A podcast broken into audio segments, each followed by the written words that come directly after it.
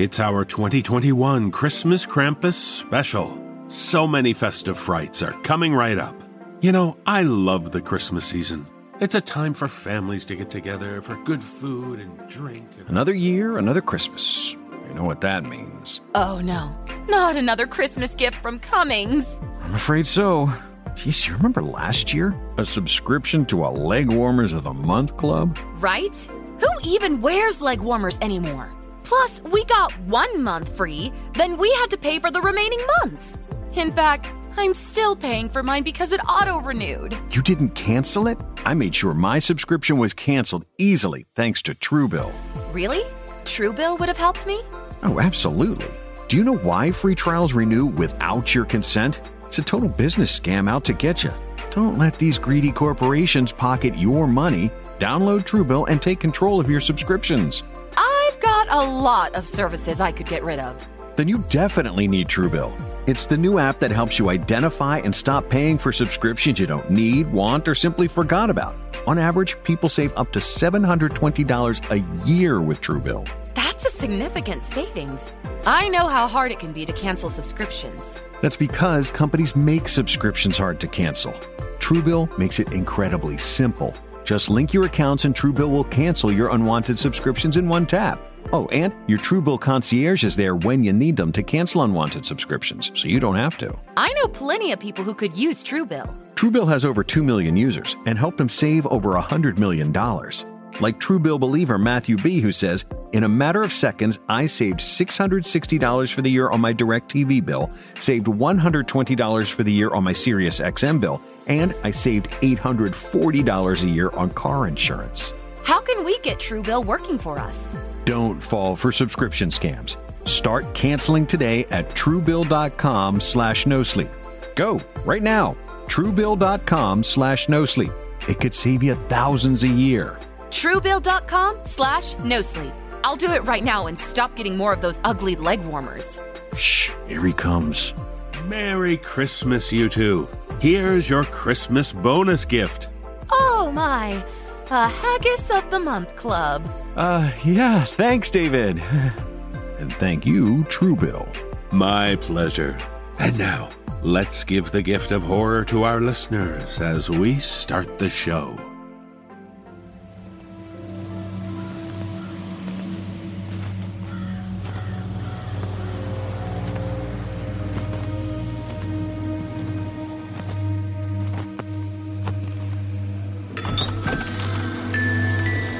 The snow has fallen, the tree is trimmed, but the moon is hidden, the lights are dimmed. A season so festive, yet not always bright. The winter solstice beckons, the darkest long night. While stockings hang and sugar plums dance, the dark corners hide horrors not seen when you glance. Such gifts we bear, not wrapped or with bow. Audio nightmares while red eyes through windows glow. Like children awake on that eve at long last. We warn you now to brace yourself for the No Sleep Podcast.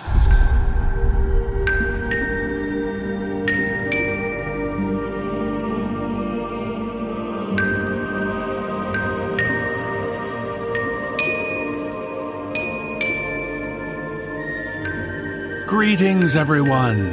As we all know, it's nearly Christmas, and that means you'd better hope you've gotten your Christmas shopping done. But if not, then we here at the No Sleep Podcast have you covered.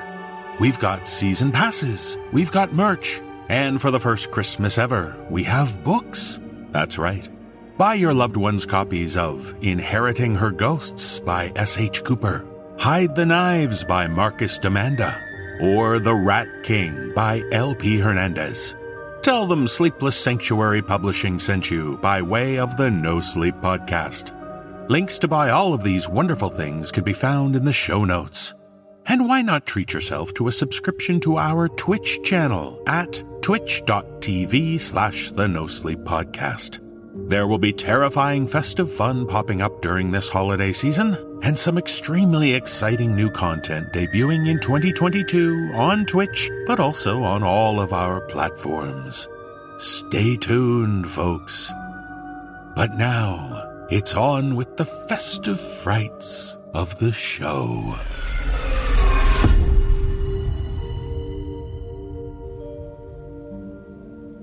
Wearing a hat and a strange skeletal horse costume.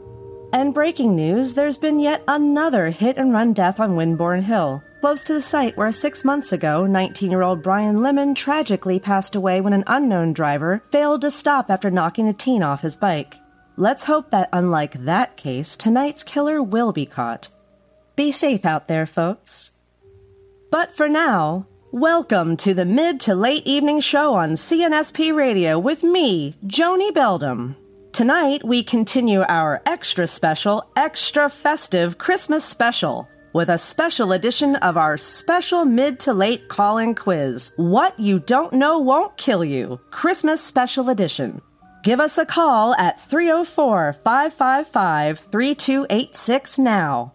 That's 304 555 3286. I'm calling in, boys and girls. I hope I get lucky. And we have a caller now. Hello, you've reached Joni Beldam at the mid to late evening show. Welcome to What You Don't Know Won't Kill You. Who do I have on the line? What the deuce? Who is this? Why did you call me? I've a mind to call the police. Uh, uh, uh, ex- excuse me, sir, but you were the one that called us. Just joking with you, my dear. Just my little joke. I'm Santa Claus, of course. Uh, yes, very funny. First that, and now Santa Claus. But seriously, what's your name, Grandpa? Need it for legal.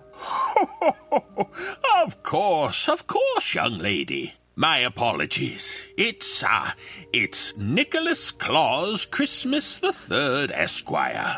but you can call me Nick. Okay, buddy. Anyway, in case you weren't listening, earlier our first caller, Rob Chambers, won $1,000, as well as tickets for himself and a special someone to visit Ripley's Aquarium of Canada. Now, you, Mr. Nick, the jolly old lad, can you beat out our first caller to win the grand prize? Well, it is Christmas, so I'm feeling lucky. Oh, yeah? I take it you're a fan of this time of year, Santa. Oh, no. Can't stand it.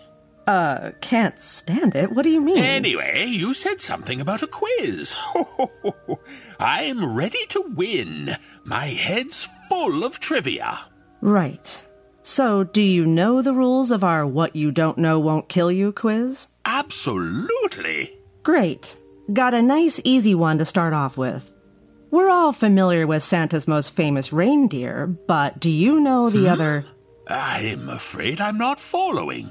Which one is Santa's most famous reindeer? Well, Rudolph.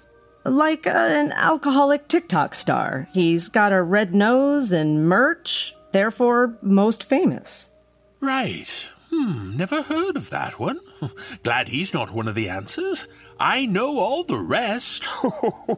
Well, good, because that's the question. Can you name at least four of Santa's reindeer besides Rudolph? well, that depends. Does this include all of his reindeer or just the most famous reindeer? Uh, all of them, I suppose? Right, okay, so there's Cupid, Yes, that's one.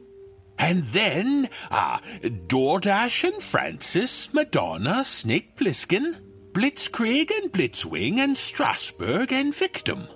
Precode Comics and Cupid and Brandon, Pig Boy and Chaos and Eyeball and Random, Stalin and Dunder and Thunder and Cracker, Deadpool and Cheese Wheel and Sexy Pole Dancer, Rudolph and Vixen and Green Eggs and Ham, Dasher and Butcherface and Son of Sam, decapitation and one giant eye. Sir, some sir, kind of. Uh, sir, I'm going to have to very much stop you there.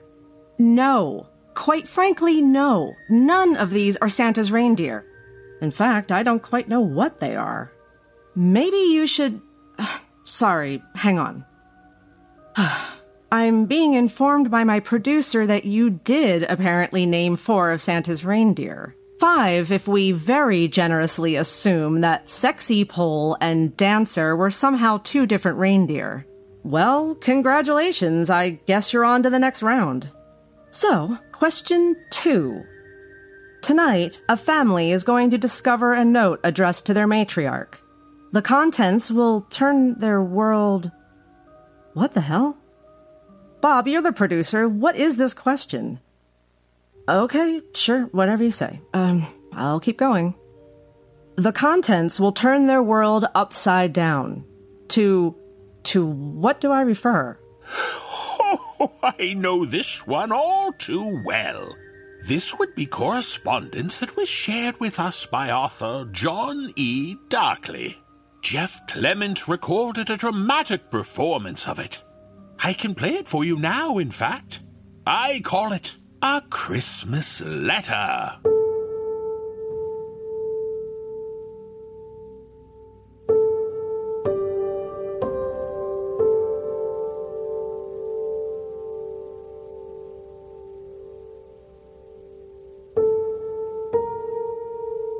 Mrs. Crisanto, It's not my intention to hurt this family, your family. You have all been nothing but good to me, and I have nothing but the utmost gratitude for the care you have provided me for these past couple of days. You are good people. Mr. Crisanto is a wonderful father and husband, and you and your children are lucky to have him.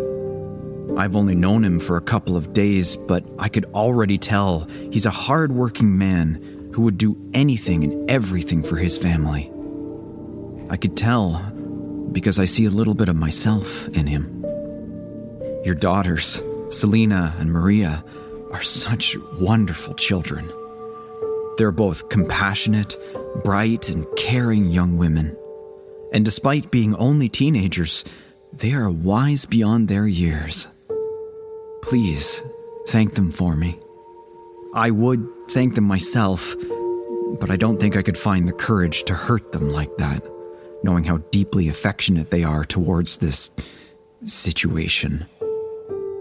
And finally, there's you, Mrs. Crisanto. You are such a kind, kind soul.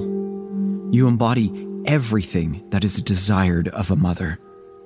You love without hesitation, and you are a shining ray of hope even in times of inevitable despair. I do hope, and I do pray, that you will keep that ray of yours shining as bright as the sun, especially as you read through this letter. I know that Christmas is right around the corner, and that this event was the best gift you could have asked for, and I'm sorry. I truly am for having to take this precious moment away from you. Dark days will be ahead for your family. There's no doubting that. And I do apologize from the bottom of my heart. I know apologizing as often as I'm doing right now makes it seem less genuine, but please believe me when I say that these apologies come from the sincerest places of my heart. As I've said from the beginning of this letter, it is not my intention to put your family through this ordeal.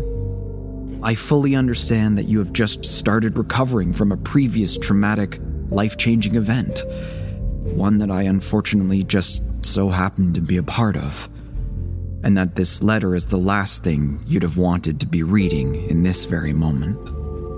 It's not quite the Christmas card you'd want.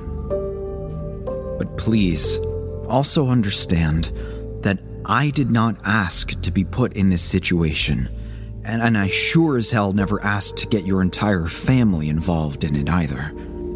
It's all just some sick, demented prank by the universe, by fate, by God. And despite how hard this may be for you, I, I just can't accept the way things are. Or at least how things are according to you. This isn't the life I know, or the one I've always had. Even though I do appreciate the kindness you've all shown me, you are not my family. I just cannot accept, nor will I ever live with this reality you've all been convinced to believe. I refuse to share that same belief as you. It just. it can't be real. It just can't. There is no way in hell you can ever convince me that I have been stuck in a coma for the past six months and that I have only recently woken up this past week. I can't. I just can't wrap my head around that. It doesn't make any sense to me. Not one single bit. And the fact that all of you, your family, the doctors, everybody, agrees to this lie is what frustrates me the most. But most ridiculous of all is no matter how hard you or the rest of your family tries, you can never convince me that I am who you say I am. I am not Christopher Crisanto. I am not your son. Never have been and never will be. I'm sorry, but that's the truth. And even though I can't understand nor explain why, when you made me look in the mirror, I saw a 14 year old Hispanic kid looking straight back at me, that is not me. It just can't be. It doesn't make any damn sense. My name, my real name, is Bernard Williams. I am 35 years old and I am happily married to the love of my life, Maxine Williams. And together we have three beautiful kids of our own Kayla, Theodore, and Justine. We also own two dogs a golden retriever named Jax and a French terrier named Clay. And this is exactly why I snapped the moment I saw you. All of you surrounding my bed inside a hospital I'd never been to before, in a city I'd never heard of before. One moment, I was just about to go to sleep after kissing my kids goodnight and cuddling next to my wife as Clay and Max laid down on the bedroom floor. I kissed my wife goodnight and I told her I loved her so much, that life was good, that our children were such wonderful little critters that I couldn't wait to wake up the next day and take everyone on a road trip.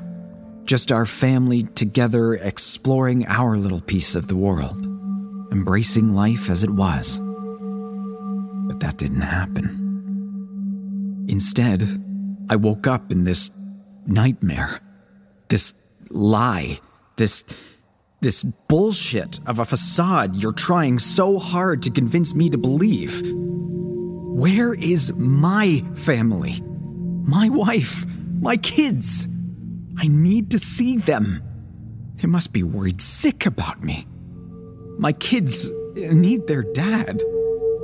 Please, I'm begging you to understand where I'm coming from, Mrs. Crisanto. Please. I'm sorry if I'm getting emotional, but it's kind of hard not to, you know? Because the facts remain the same. I am not who you say I am. I don't know how I ended up here, or why anyone would pull such a heartless prank on me, but whatever this is, I want out, and I want out now. But it seems that no matter how hard I try to wake up, I just can't. I just keep seeing the same depressing hospital ceiling when I open my eyes. I still hear the same machines surrounding me, attached to me. And I still feel the same stiff hospital bed underneath me. I need to get out of this nightmare, Mrs. Crisanto. I need to wake up and go back to where I belong. I hope and I pray that by the time you finish reading this letter, you understand why I have to jump off the rooftop of this hospital. This reality is driving me insane, and, and I just can't accept that any of this is true. That my life has been nothing more than a coma dream. That just can't be. It just can't. I need to get back to my family. My kids are waiting for me. My wife is waiting for me. Jax and Clay are waiting for me. And I pray to God that when I hit that concrete, I can finally wake up and get back to my reality and rejoin my family. And for your sake, Mrs. Crisanto, I hope and I pray that this fall doesn't kill this little body, and that your little Christopher finds his way back home, too. And when he does, may your family have a Merry Christmas. Sincerely, Bernard Williams.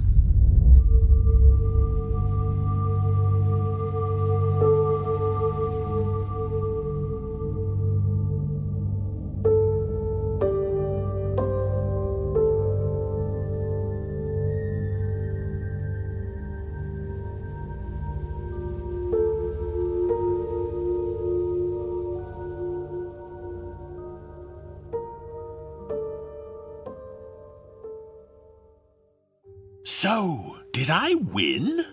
My. I. My producers are doing a thumbs up. This feels like some kind of prank. Or. I need a coffee. Or a vacation. no prank, my dear. Just a simple, correct answer to question two. Oh, I'm excited for the next one. Okay. Question three.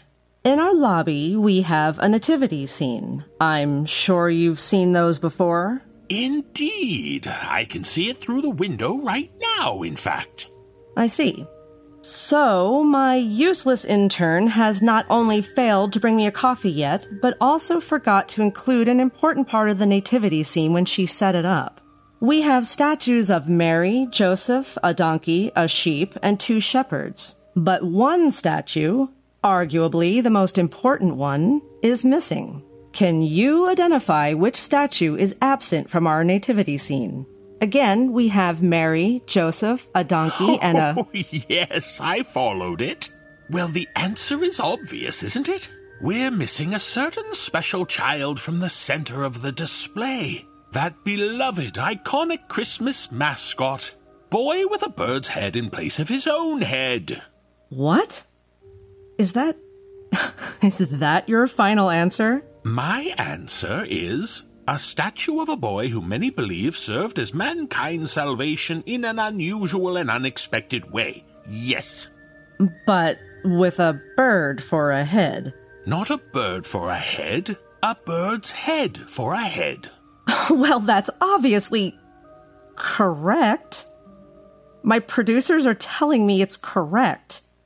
One of them is holding up a sign and it reads, We can't actually prove he didn't have a bird for a head, so. No, no, he had a bird's head. Yeah, yeah, yeah, I, I get it. So, congrats. Correct answer.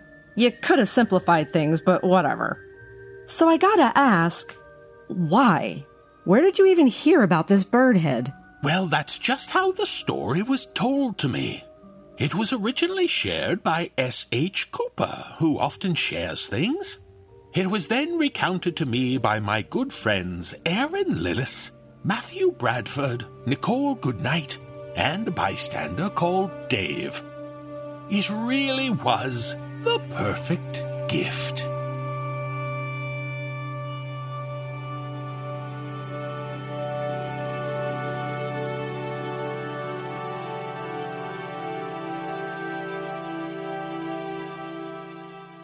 Give me something that says, I hope you never speak to me again. The antique store owner gave me a narrowed look, like he was trying to suss out what kind of game I was playing. The uglier, the better. He smacked his lips together and shook his head. That's not very Christmassy of you. Trust me. The owner scratched his double chin, gaze shifting from me to the shop over my shoulder while he considered my request. At last, a small grin turned up one corner of his mouth. All right, I think I've got something for you. Wait here. He slid off his stool and ambled away down one of the cluttered rows, leaving me to wait at the counter. I leaned against it, watching his unhurried progress as he picked his way through the aisle.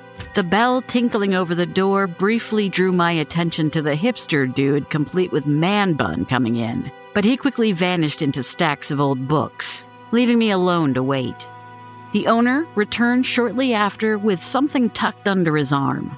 He took his time settling back down on his stool before placing the object on the counter between us. A sputtered laugh escaped me. it's something, huh? It's perfect. How much? $250. For that. The voice from behind startled me, and I half turned to find the hipster standing so close I could smell the overpriced, low fat soy milk peppermint latte he'd had with breakfast. He had an armful of hardbound books that looked more like statement pieces than reading material. The owner gave him the disparaging once over of a man worried he's about to lose a sale. Yep, local artist, popular around here. People pay good money for his stuff. 250 is a steal. I reached for my purse, entering his blustery justifications. I'll take it. Are You serious? Why do you care? Uh, That's just a lot of money for. Well. He trailed off and nodded toward the object, his nose wrinkling. His distaste for it made me want it all the more, and I dug out my payment in cash. Now, you and your uh, new friend have a Merry Christmas, sweetheart. The owner handed off my purchase. I tugged it against my chest with a grin and sidestepped Man Bun, who was watching me with that same unpleasant sneer. I heard him muttering on my way out as he dumped his books on the counter. Yeah, some people. More money than brain cells. Once in my car, I laid my new friend on the passenger seat and studied it with a giggle. Only about a foot tall and carved from gray stone, it really was interesting. A toddler's plump, diapered body, topped off by the bald head of a vulture, beak open toward the sky as if it were begging for food. Or screaming. Great care had been taken in carving out the details, from its beady eyes to the ridges and divots of its bare avian flesh. I ran my finger along the curve of its beak, down its arm, to the pudgy fist balled at its side, admiring how much attention had been put into creating something so ugly. There really was no other word for it, except maybe perfect. I sat the statue upright in the seat and buckled it in for the half hour drive to the century old colonial I called home. Passed down through my mother's family, it stood on the last five acres of what had once been a thriving farm. After my great grandfather had gotten too old to manage the place and no one else wanted to get up at 4:30 with the chickens, everyone agreed it was best to parcel the majority of land and sell it off. After inheriting it from her parents, Mom had gifted it to me in favor of a Florida condo and a third husband half her age. I like to think I ended up with the better part of that particular deal. Pulling up the winding driveway to the house was like something out of a Christmas card. A two story white facade, dark red shutters, a little wreath on each lamppost leading up to the door, all dusted with snow from the recent flurry. I folded my hands on the steering wheel and leaned forward to admire the view through the windshield. The sight of it, of the life I'd made there, never failed to send ripples of content warmth through me. You done good. I turned to the statue. I think you're gonna like it here. It just stared upward, beak open. Glad you agree. Inside, I set the statue on the table in the entryway and peeled off my coat and gloves. The inside was as festive as the out, a large tree cut from the property taking up one corner of the living room, and the stairwell banister spiraled with green tinsel. The air smelled of pine and, more faintly, cinnamon. Perfect for the annual family gathering in only a few days' time. I patted the ugly little bird head and headed for the kitchen, where a batch of sugar cookies was stacked neatly on a tray and a 30 pound turkey sat thawing in the sink. Humming a vaguely holiday-ish tune, I cleaned up the remaining ingredients still on the counter and thumbed through the mail left in the basket beside the back door. Nancy sent a card. That's nice. Bill, Bill, Bill. Ah, humbug. I hung the cards I'd received on the fridge and dumped the rest back in the basket to be dealt with later. While waiting for the oven to preheat for an early supper, I went to my office where I kept my Christmas supplies and grabbed a red and green plaid bow, which was soon after affixed to the tip of the ugly statue's bird beak. Dinner was eaten in front of the TV while the world outside my windows darkened into winter black. After eating, I left the dishes in the sink and rummaged around in the cupboard until I found the plastic cup I'd been searching for. The Grinch print on it was so faded you could hardly make him out anymore, but it was the traditional choice for this time of year, and I wasn't one to buck tradition. I filled it to the brim with milk and a splash of Bailey's, arranged a few of the fancy chocolates my sister had sent from Europe on a plate, and walked both carefully back to the living room, where I set them on a side table beside the fireplace before heading to the entryway. The bow had fallen from the statue and lay at its feet. Oh, no, you don't. That's staying put until Christmas. I slapped the bow back on, this time in the middle of its chest, and carried the statue to the living room, where it found a new home on the mantel, nestled between family photos and other small gifts I'd stashed up there. It loomed over the rest, a stone specter of questionable Christmas decisions. The thought made me giggle, and I settled down on my couch, throw blanket pulled snugly around my shoulders, to flip through the channels until I landed on the Muppet Christmas Carol. Tiny Tim had just entered the scene when something fell in the kitchen. The dull wooden thud and a scattering of paper drew me reluctantly from my cozy nest, and I followed it to find the basket of mail tipped to the floor, all the unopened letters fanned around it. Figuring I'd left it teetering on the edge of the counter, I crouched and cleaned them up to replace them in their customary spot. A quick look around the kitchen and the unlit dining room that opened back out into the foyer revealed nothing else out of place. I didn't give it a second thought as I walked back to the living room. As I slid back under my blanket, a prickling sense of disquiet snuck up on me. Not that something was wrong exactly, but different. My eyes narrowed as they slowly scanned the room, illuminated only by the TV, searching for whatever small change had triggered my lizard brain. I realized immediately what it was when I looked to the hearth. The ugly statue had moved. I'd left it facing forward. I knew I had. The bow had been pointed toward the room to mark it as a definite member of the festivities. Now it lay at its feet, and the statue had been turned toward the foyer behind me. I shed the blanket and stood again, crossing to the statue with my lips drawn into a tight line. What? The creak of a floorboard cut me off, and then a rush of footsteps from the dark. Before I could turn, I was grabbed by the collar of my sweater and yanked backwards. My yelp was cut short by something cracking against my jaw, sending a burst of white stars through my vision, and I was lying on the floor, dazed. A high pitched giggle came from the entryway. I struggled to prop myself up on my elbows, but a weight came down on my chest, pitting me to the floor. I struggled against it, attempting to push it away with hands still numb from shock, but it pressed harder until it felt like my ribs might crack under it.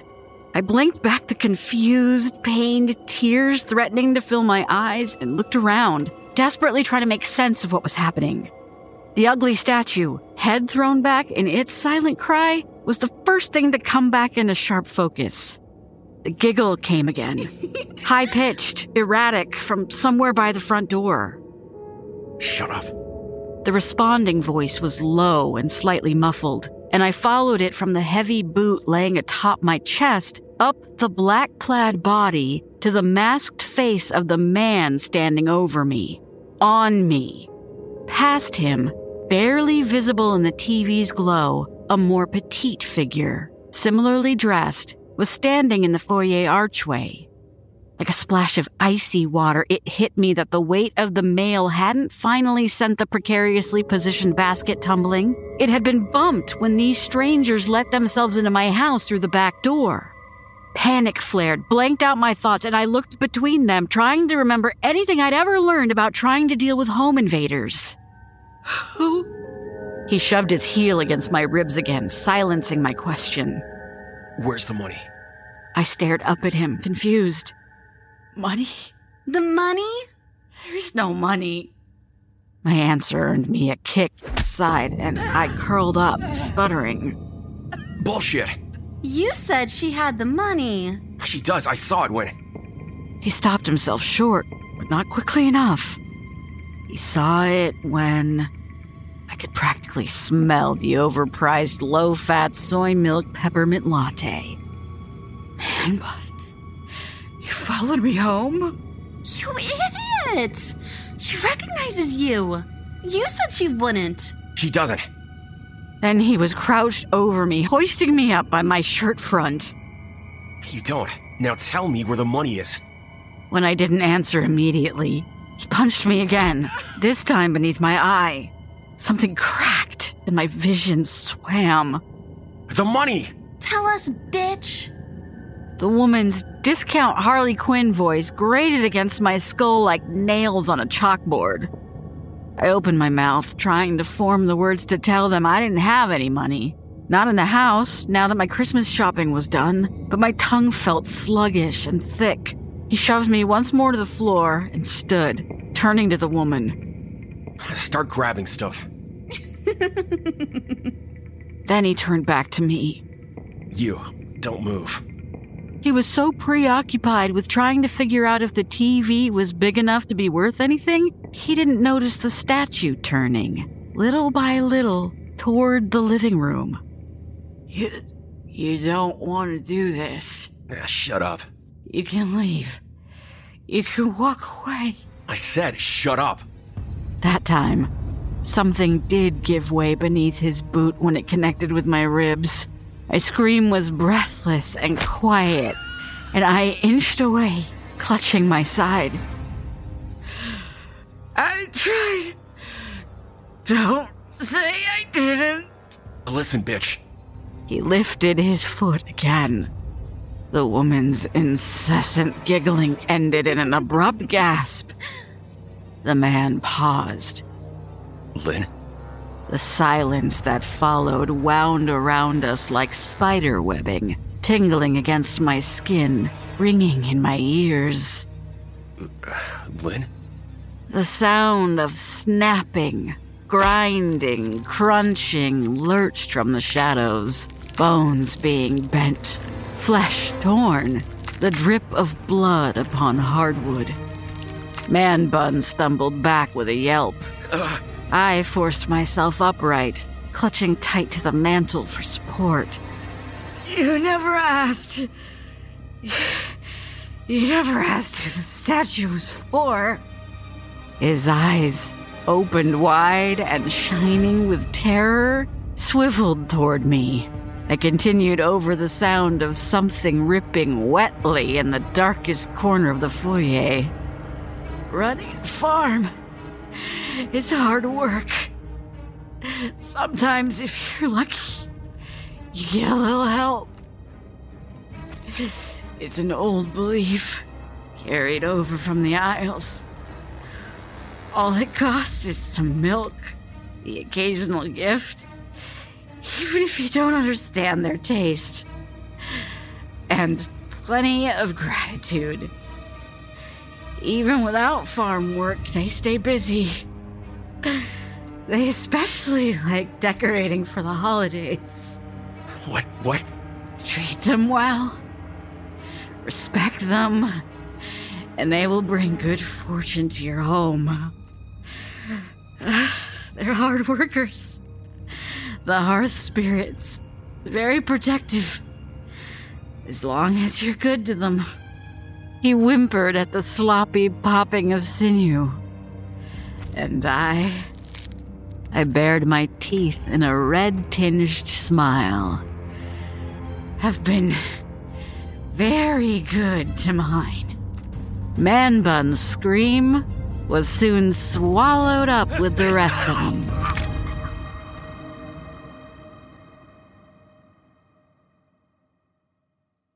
Once all had gone quiet again, I dragged myself to the couch and laid gingerly upon it.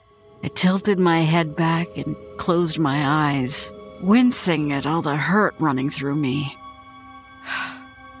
Thank you. You really outdid yourself this year. Something scraped across the mantel. Ah, ah, ah! What did I tell you? The whole house seemed to sigh. When I could bring myself to lift my head again, I wagged my finger toward the statue, dragged halfway across the manteltop. If you've still got room, I put out milk and chocolate for you. That, however, you still can't have until Christmas.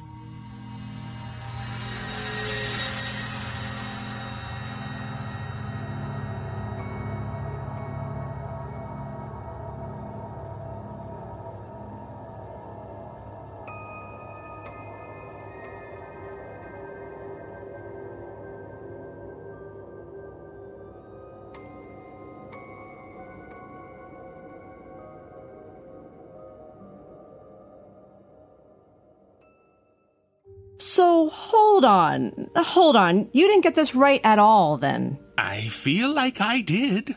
You didn't. You're forgetting the law of double jeopardy. That's. This isn't. Oh, for God's sake. Producers are saying you got it. Wonderful. Let's just do the next question, shall we? Oh, yes, this is very fun. A welcome break before the busy night ahead of me. Christ, can you stop being so. Uh, so jolly? But I told you, I'm Santa Claus. Being jolly is unavoidable. Yeah? Well, let's see if you can avoid losing here. The fourth question is always the hardest. Name the. Oh, for God's sake, who wrote these? Even my two year old nephew knows this. Name the famous book doll combo, first released in 2005, which is designed to force children into behaving in the lead up to Christmas by tricking them into believing they're being spied on for Santa. Hmm, there are a few possible options here Goblin in the crawl space, Pixie in the attic, Changeling under the bed, six gnomes wearing Granny's skin. But I'm gonna go for the tried and true classic The Elf on the Shelf. Yeah, yeah, that's right, but hang on. Goblin in the crawl space? Six gnomes wearing Granny's skin? Oh, yep. They flay Granny, then stand on each other's shoulders inside her skin. it's really rather clever. And this is a. a children's book? What's that? A book? No, no, no. Uh, but anyway, that's not important. If you want to hear more about Elf on the Shelf, you've come to the right place. And oh, please note that this isn't sponsored content, but one of many horrifying and violent Elf on the Shelf crimes was reported on by writer M.J. Pack and dramatized by Mary Murphy and Danielle McRae, whose names have been changed to protect them from the little devils. I know I really should hire better help, but, well, tradition, you know. But I do need to consider letting go of the culprit in this tale, at least. The vicious little bugger we call Jingles.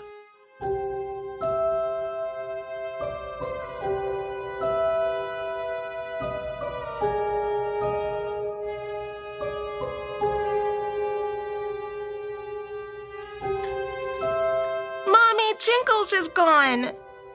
The fuck? What day is it? I could have sworn it was my day off. But that can't be right because Ava is at the edge of my bed. shaking my shoulder, and this little shit knows how badly I need my sleep on my days off. It's still dark out. This better be good. What, Ava? I roll away from her grabby little hands. She repeats herself in that insufferable tone only six year olds can pull off. Jingles is gone. Who the fuck is Jingles?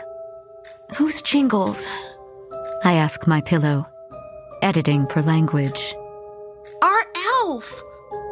Ava stamps her foot. When I don't turn back to her, she scurries over to the other side of the bed so she can thrust her face in front of mine. He told me he said he'd have a special present for me today, but now I can't find him anywhere.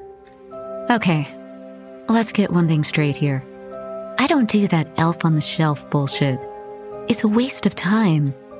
It basically bribes your stupid kids into behaving for a month.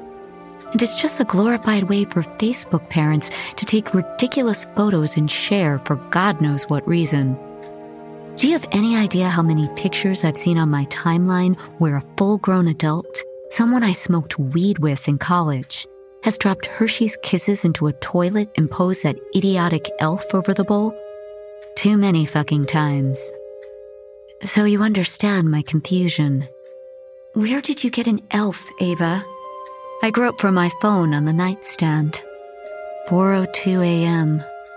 I am on the brink of a very serious timeout.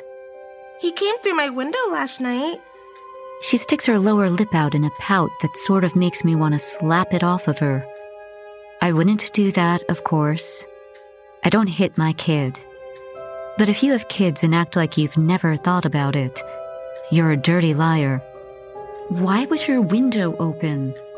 I sit up, rubbing the sleep out of my eyes. Yes, a timeout is on the horizon for sure. The heating bill is going to be through the roof. Because he was tapping, I had to let him in. It's cold outside. Fuck. Now I'm going to have to install those stupid child-proof window lock things. You're not supposed to be opening your window, Ava, or telling lies. It's not a lie. I couldn't leave Jingles outside. My daughter's wide brown eyes are filling with tears now. Great meltdown mode. He was tapping and he was cold, and he said he'd give me a present, and now he's gone. I press my hands to my face. I'm running on four hours of sleep and short on patience. We don't have an elf, Ava, and Mommy needs her rest. Please go back to bed. Her lip is quivering now. If. What if something happened to Jingles? Something bad? Wonderful. I'm going to have to buy a fucking elf now. I draw the line at the Hershey Kiss shits, though. Maybe he's just taking a vacation. I have to slow this train wreck before it gets out of control. I get out of bed and stretch. Time to lie to my kid, just like the rest of those losers on Facebook. Where did Jingle say he would meet you? Christmas tree? All right, come on. Let's go check. If I can stall for time, maybe I can go get one this afternoon and put a stop to the tantrum. I know Ava. She's not going to let this go. Kid's got an insane imagination and is as stubborn as I am. I take her by the hand and she leads me, scampering to the living room. I'm going through all the different bullshit scenarios I can make up for why her new friend won't be there. When I see it, the little body nestled in the branches of our Christmas tree, illuminated by twinkling lights. One leg is crossed over the other in a very relaxed pose, almost as if he's kicking back. His outfit is white, not red like the ones I've seen on Facebook. His face is awful. He's sitting next to a monster high doll, a blank eyed goth Barbie that I recognize as Sarah Screams, the doll that Ava put at the top of her Christmas list. I was going to buy it for her, but instead it's posed in our tree next to this repulsive little thing. Just before Ava snatches the Sarah Screams doll, I notice that the elf, Jingles, has his hand up Sarah's skirt. Ava hugs the doll tight to her chest. What the fuck? I feel like the thing is staring at me. I don't really want to touch it. It seems like if I touch it, my skin might burn. But I move to take it out of the tree, and my daughter shrieks. Mommy, no! I jump, almost like the words came from Jingles instead of Ava. What? It feels like the air has been sucked out of the room. If you touch an elf, they lose their magic. Where has she been learning this shit? More importantly, where did Jingles come from? And the doll? I keep one eye on the elf. Ava, where did you get these things? She looks at me over the top of her new toy. I told you, Jingles brought it. He came in through the window. Did you take it from a store? I look around for discarded toy packaging and don't see any of it. Did someone give it to you? Be honest with me. Mommy, Jingles gave it to me. I keep telling you and telling you. You're telling lies again. My daughter looks on the verge of tears. Clutching Sarah screams tight. I'm not, Mommy. I can't tell lies because if I do, Santa won't bring me presents and Jingles might leave. I consider taking the doll from her, but this will surely cause a tantrum. Besides, can I really believe that my six year old daughter shoplifted it without me finding out? But what's the alternative? That the elf came through her window, like she said? From his pose in the tree, Jingles smirks at me. Okay, okay. I usher Ava away from the Christmas tree. Take Sarah screams and go back to bed. I need to get some sleep. And so does Jingles. She skips off to her bedroom, happy as a clam. When I'm sure she's in bed, hearing the door click shut behind her, I pick Jingles up by the hat with the very tips of my fingers, holding it far away from me like something that stinks. I carry the elf to the garage and dump him in the trash can. Jingles is going on a leave of absence. If Ava wants an elf on the shelf, fine. But not this one. I'll get one from Target. But mostly, I'm just hoping she'll forget the whole thing. At least there's only two more days until Christmas. I'm cleaning up the dinner table when Ava stomps into the dining room. Her new favorite toy is tucked under one arm. She's scowling at me. Mommy, where's Jingles? Ah, shit. Is he not in the tree? I stall for time as I scoop uneaten macaroni and cheese down the garbage disposal. No, where is he? I'm rinsing the plates and feeling oddly guilty as my daughter waits for an answer. He disappeared this morning. I offer in a voice that's so cheerful, it kind of makes me sick. Maybe he's off someplace else again, getting you another present. The Target shopping list is growing steadily. No, you're telling lies, Mommy. Why am I letting my kid make me feel like shit? I'm the parent here, not her. I turn from the sink and face Ava. Honey, Jingles isn't our elf, okay? I don't know where he came from, but he doesn't belong here. I bet Santa will send another elf really soon. There's still a few days before Christmas. That's enough time for the North Pole to find someone new. I don't like the way Ava is looking at me. Jingles isn't gonna be very happy. She leaves. Fuck Jingles. Mommy needs a glass of Chardonnay. For the second day in a row, I wake up to the sound of my daughter's voice. She yells right in my fucking ear, jerking me out of a sound sleep. Look, Mommy! Jingles came back again! I have no idea what she's talking about. For a second, I can't remember what the fuck Jingles is. But as I reach for my phone to see what ungodly hour of the morning it is, I freeze. Sitting next to my phone is that fucking thing. The elf in all white. The screen of my phone is utterly destroyed.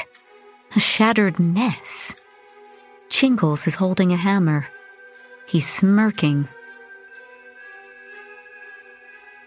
Ava is in her room, crying. I gave her bottom a good whack after finding out that she'd broken my phone to get back at me for throwing jingles away.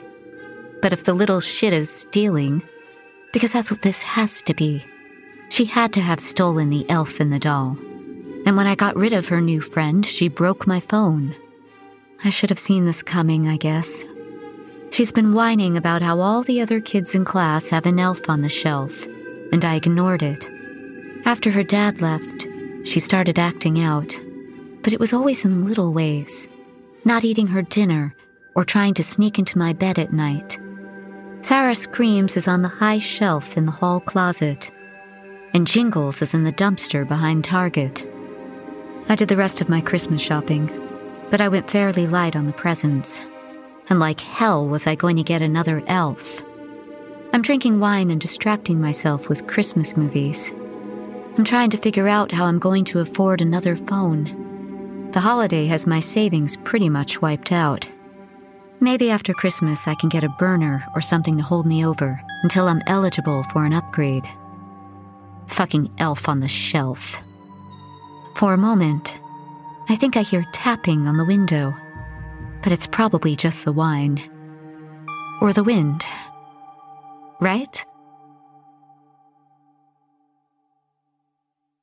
It's Christmas Eve. Things around the house have been tense. Ava isn't talking to me much, but I gave her back her doll so that brightened her up a little. We're setting up the milk and cookies for Santa. I'm arranging them near the tree when Ava asks quietly, can I get carrots for Rudolph? I glance at her, and my heart aches. Poor kid. She looks so pathetic. It's her first Christmas without her dad. So I guess I've been pretty hard on her. It's just that times are tough, and I guess I just don't know how to handle myself.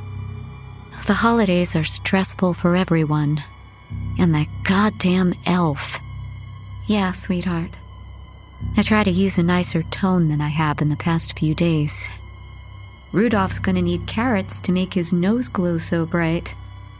This makes her giggle a little, and I feel better. She runs to the fridge and takes a little longer than I expect her to. But before I go in to check on her, she runs back into the living room with the carrots. When it's all done, there's a plate of cookies. I'll need to take a bite out of each one. A cold glass of milk I'll have to drink that too. And a small bowl of baby carrots. Good luck on me imitating reindeer teeth marks.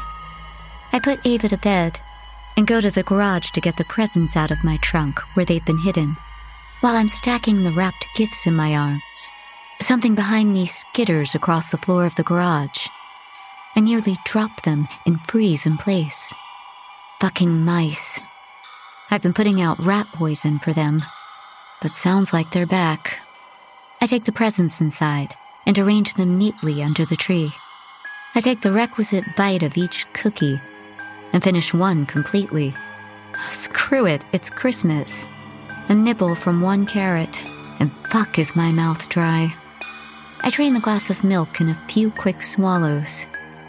It tastes funny, like maybe it's about to turn, but I'm still thirsty so I go to the fridge and pour a few more glasses. When I go back to the living room, I give the place a once over to make sure it looks like Santa has been here. That's when I spot the note under the cookie plate. I'd somehow missed it before. Ava must have left a message for Santa. What a sweetheart. I pull the note out, and before I can read it, I see Jingles perched in the Christmas tree, smirking at me. What the hell? His white outfit is just as pristine as the first time I saw him. But he should be soaked in garbage juice by now. Not to mention, there's no way he can be here. There's no way. My gut rolls. I suddenly feel so sick. I look at the paper in my hand a scrawling child's handwriting in pink crayon. I'm sorry, Mommy. Jingles is mad at you and says this is what I have to do. He says he will take me to the North Pole and I will meet Santa and get lots of presents. I want presents, and you are mean, Mommy. Jingles is nice. He tells me things at night, and last night he told me to put the funny powder in your milk. I want to meet Santa. I'm sorry. I will miss you, Mommy. You are not always mean. Ava. I scramble to the kitchen, to the sink, forcing my fingers down my throat. My first instinct is to call 911, but I don't have a phone. Ava broke it. Jingles broke it. Some of the milk comes out in a lukewarm rush, but not all of it. Not enough. My stomach is still rolling. And it's starting to get dark in here. I stumble back into the living room, trying to make it to Ava's room. I fall to my knees in front of the Christmas tree and vomit again on the carpet. There's blood in it this time. Jingles is on the floor now, in front of the tree next to the presents. And the last thing I see as I lose consciousness is the three boxes of rat poison he's sitting on. And from somewhere behind me, I hear, Can we go to the North Pole now, Jingles? I can't wait to meet Santa.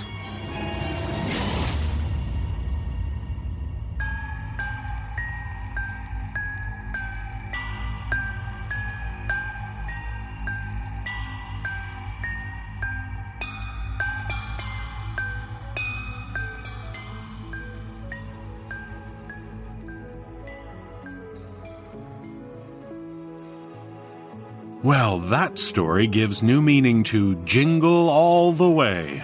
Back to the horror in mere moments, folks. Uh, David, uh, Mr. Cummings, may I ask, did you ever get a terrible haircut? Did I ever. Have you seen my hair lately? Why do you ask, David?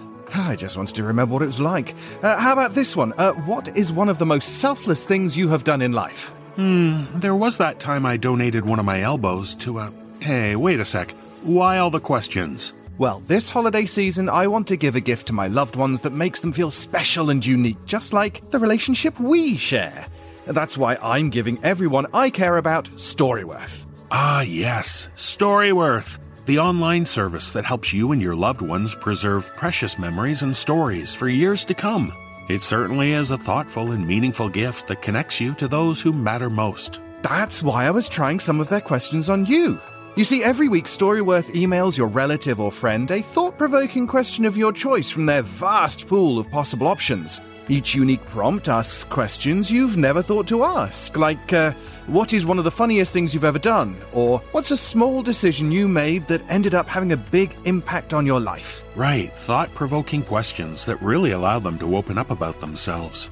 Then, after one year, Storyworth will compile all your loved ones' stories, including photos, into a beautiful keepsake book that you'll be able to share and revisit for generations to come. I wish I had a keepsake like that for my own relatives. And you don't even have to wait until the whole book is complete. Reading the weekly stories helps connect you with loved ones no matter how near or far apart you are. I have relatives I don't see often, so this would be a wonderful way to keep in touch and know them better. I know you have relatives in Canada. We certainly are a fascinating people. and informative.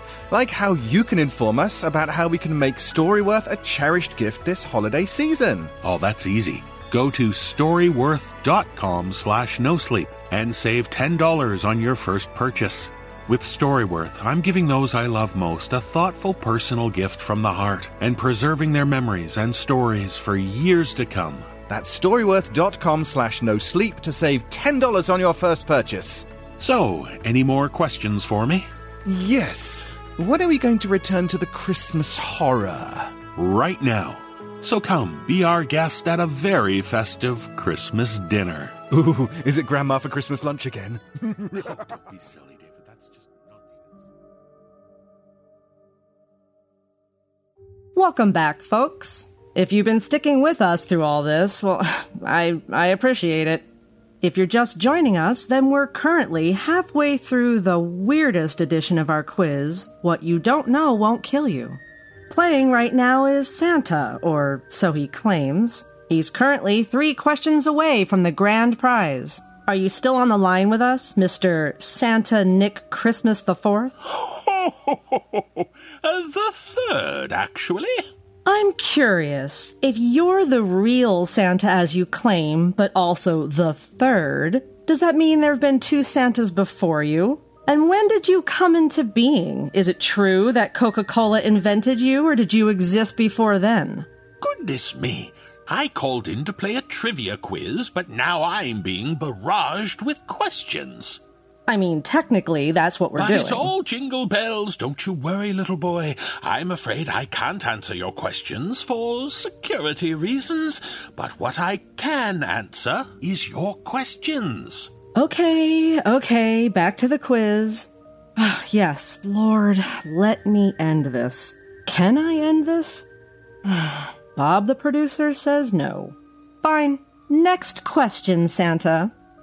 In the tale, Guess Who's Coming to Christmas Dinner, shared with us by author Matt Tighe and performed by celebrated actors Sarah Thomas, Erin Lillis, David Cummings, Atticus Jackson, and Mary Murphy. Who, in fact, is coming to dinner? Oh, that's easy. He's bringing a girl. And? I said he's bringing a girl. I heard what you said. I was hoping you'd elaborate. Perhaps it would be better to listen for yourself. Now, presented by and starring all those folks you just said, it's time to guess who's coming to Christmas dinner.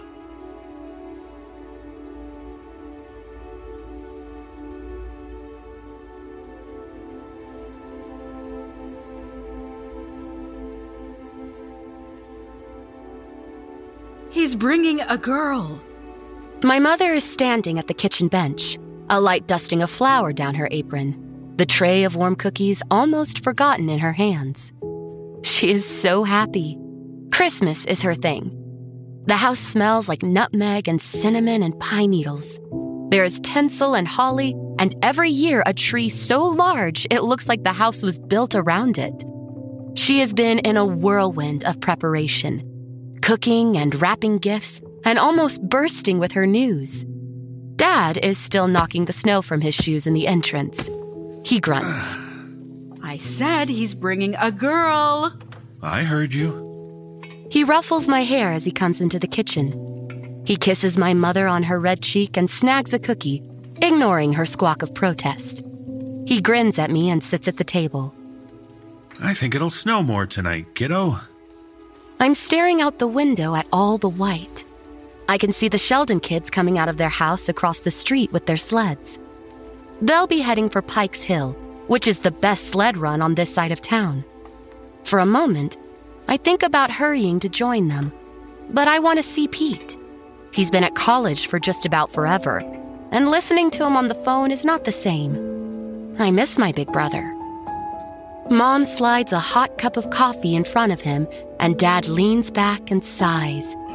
He's off work now. Despite all of Mom's crazy preparations, it never really feels like Christmas until Dad is on break. He feels it too. He says he can't get into holiday mode until the office is closed. So, kiddo, what did you ask Santa for? Can you not call her a kiddo? She's almost a teenager. Dad rolls his eyes. Oh, God forbid. I don't mind.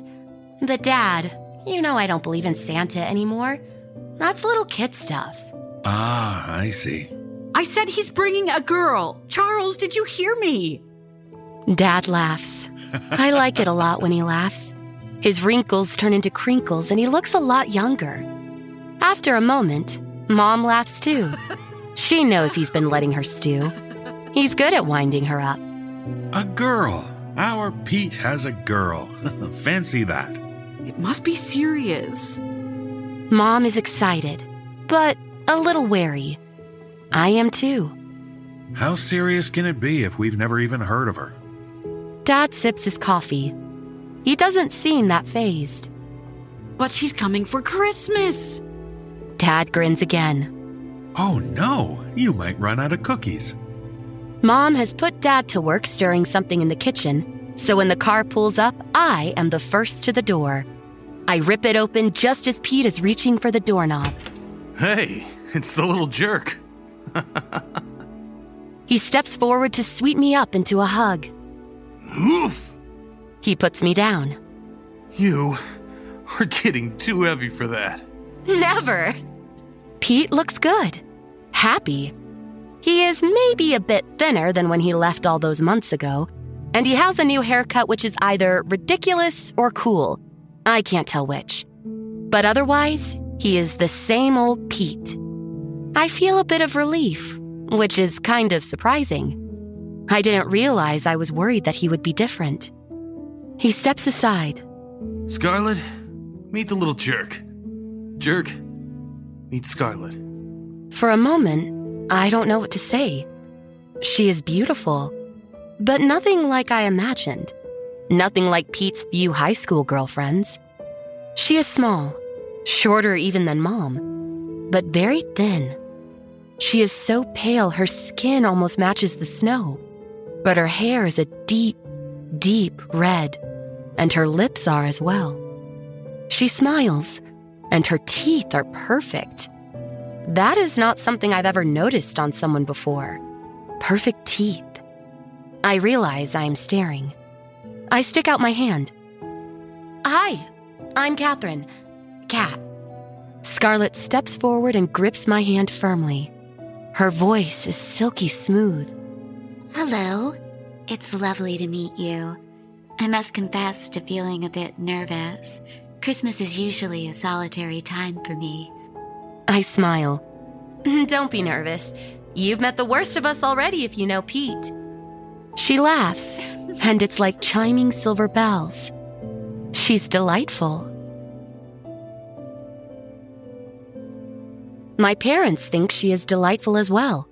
And Pete, well, it's pretty clear what Pete thinks. He keeps touching her, which is cute, but kind of, well, gross as well. Bedroom stuff, maybe. Mom serves up a heaping plate of her cinnamon Christmas cookies, and everyone sits at the kitchen table. Pete is telling everyone how he and Scarlett met. I should be paying attention, and I am trying, but for some reason, it's hard. Mom and Dad are smiling and nodding, and Pete is laughing, and Scarlett is too. But it feels a little strange. Mom and Dad and Pete all look a little puzzled, like they are having trouble focusing on their own conversation. I take a sip of my milk. No coffee for youngsters. Like every second thing in the world isn't jam full of caffeine anyway. And almost gag. I spit the milk back into the glass. Cat! Sorry, Mom, but the milk is gross. What? Mom grabs my glass and sniffs, and then wrinkles up her nose. Oh, dear. She reaches for Dad's coffee. Don't drink that, dear. The milk has gone bad. Dad looks down at his coffee, and I glance as well. Even from where I'm sitting, I can see large yellowish lumps floating on the surface. Funny. Seemed okay earlier. Pete laughs and hands his cup to Mom. Lucky you're dairy intolerant, Scarlett. She laughs and smiles, and I can see Mom relax. But it's odd, too. I had thought Scarlett's teeth were perfect. Now, as she laughs, they look a bit crooked and a bit yellow. But she is still a delight. Mom's low key Christmas craziness presents itself in many ways. One is the strict routine of Christmas Eve, masquerading as a casual wind down to a lazy Christmas day. We all know what is expected. While Pete and Scarlett canoodle on the couch, watching as Dad tries to light the fire, I put yet more of Mom's cinnamon cookies on a plate. When the doorbell rings, we all converge in the entrance. Scarlett looks curious. What's this? I'm about to answer when Mom opens the door and the carolers start up with O Come All Ye Faithful. There are only four of them, rugged up with scarves and beanies and jackets, and there is a light dusting of fresh snow on their shoulders. The youngest one, a pink faced boy my own age that I kind of know from school, is grinning with embarrassment, but singing anyway. Two things happen then. One is as expected as the cinnamon and the cinnamon cookies the carolers are about to get. The other is more shocking than the fact that the cookies are sugar free. Mom claps her hands and exclaims in delight because Faithful is one of her favorites, although the list is long and not that exclusive. At the same time, Scarlett hisses and draws back from the open door. I glance at her curiously, but I'm the only one that does. Pete and my parents don't seem to notice. I don't like carols. She looks at me with a curl to her lip that makes her look, well, not quite like a delight. Her teeth are definitely yellow, and it must just be the afternoon light, but her skin is a bit sallow as well. She moves back to the lounge room quietly, silently even, and no one but me watches her go. I have my own stocking. Would you mind if I hang it with yours? Mom smiles, and I'm pretty sure Scarlett's stock just went up significantly. Anyone who brings their own stocking for Christmas must have at least a sprinkle of my mother's craziness for the holiday. Of course, dear. How lovely. Go ahead. We are all sitting in the lounge room.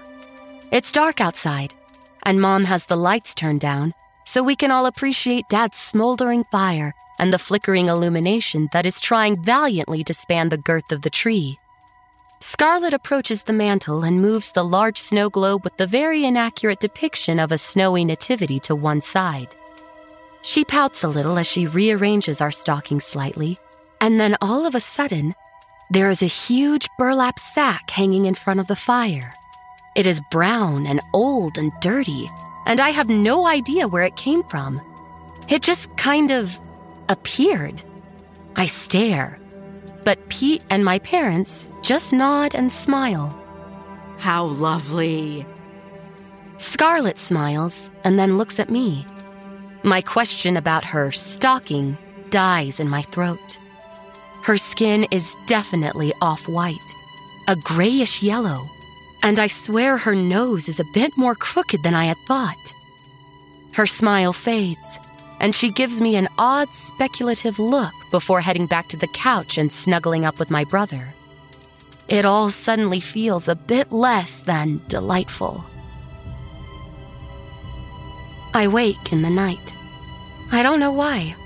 I've never been one for being overexcited on Christmas Eve, but there is definitely something, a heavy, expectant feeling in the air. I slip out of bed and head downstairs, carefully avoiding the riser three from the bottom, the one that creaks like a tired old tabby cat getting stepped on.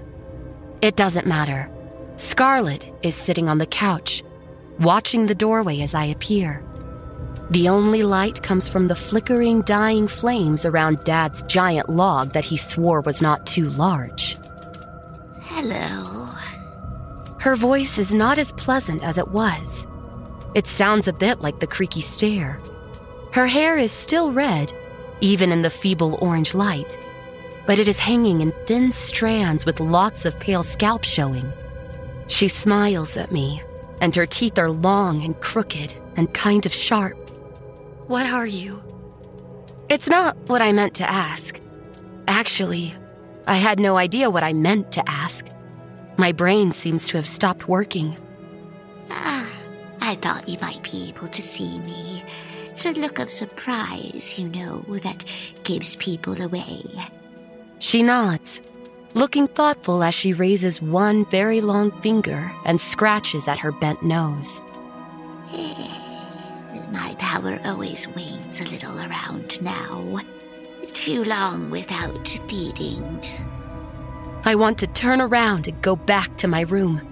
The only thing stopping me is the thought of what this thing might do if I try to leave. Scarlett sighs. Sit. I move forward on wooden legs. I don't want to, but I can't seem to help myself. I sit down opposite Scarlett, in Dad's chair. No one else is allowed to sit in it, but honestly, I'm not that worried about one of his grumpy looks right now. I'm not going to hurt you, cat. My kind don't eat children. She makes a face. Mm, well, some do, but not me. I'm a special case. What are you? Scarlett scratches her nose again and then smiles.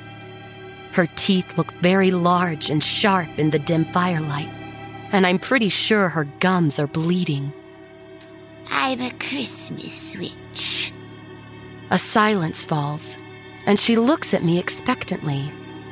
No, not expectantly, hopefully. After a long, drawn out moment, she sighs again. Ah. oh dear. I was famous, you know, once upon a time. All through the mountains of Phlox, and even in parts of the Byzantine Empire. What do you want? Scarlett smiles again, and I shudder. She seems about to say something when there is a thumping on the roof. She raises one hand and makes a funny little gesture, and I can't speak. Can't even open my mouth. Very quietly, Scarlett gets up and creeps towards the dying fire. Even as she moves, there is another thump from above, and then a shower of soot falls down onto Dad's weak fire. There is a flash of red in the fireplace, and then Scarlett moves so quickly I can barely follow her. She grabs her huge sack from the mantel and pounces. There is a muffled yell, and then she is tying the top of the bag tight with a piece of rope. The bag heaves this way and that, and then another yell bursts forth. Scarlett starts kicking the bag viciously with one long, thin foot. Shut up! She kicks again, and there is a low groan from inside the bag. She looks at me and grins a hideous, bloody grin, and I can suddenly talk again. I draw breath to scream. I wouldn't. She kicks the bag again, almost absently, and then makes a funny gesture at me. I yawn, and then blink a few times and look around. I'm in the lounge room with my brother's girlfriend. I think you've been sleepwalking, dear. Off to bed with you.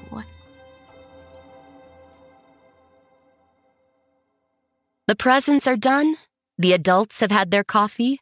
Black, the new milk has also gone bad for some reason. And we are about to sit down to Christmas dinner. Mom is the happiest I've ever seen her, and that is saying something. She is usually almost paralyzed with goodwill and cheer on Christmas, but this is a whole other level. It might have something to do with Scarlett insisting she help cook. We sit down. The table is almost groaning under the weight of the food. There is gravy and greens and potatoes and cranberry sauce. There are Dad's favorite pickles, the ones that are made from vegetables that have no right ever being pickled, like cauliflower and carrots. And in the middle of the table, a long rolled roast. For just a moment, I wonder what it is. But that doesn't matter. It smells so wonderful, like meat, but also kind of like pudding and cookies and spices and eggnog and, well, all of Christmas. Scarlett smiles as she hands the carving knife to Dad, and I feel my mouth watering as I watch the knife slip into the pink, almost bloody flesh. We all fall silent for a while, and the only sound to be heard is chewing. Finally, Mom pauses. Mm, that's just marvelous.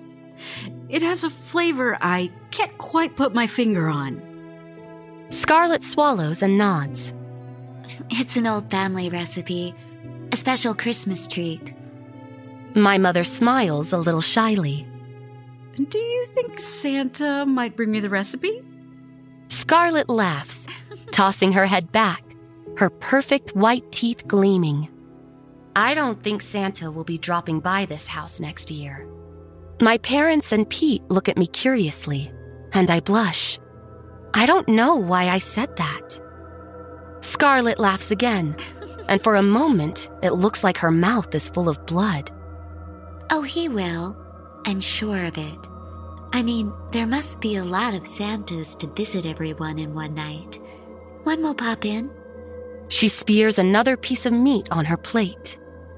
Maybe you and I could stay up and wait for him, Cat. I smile. She really is delightful.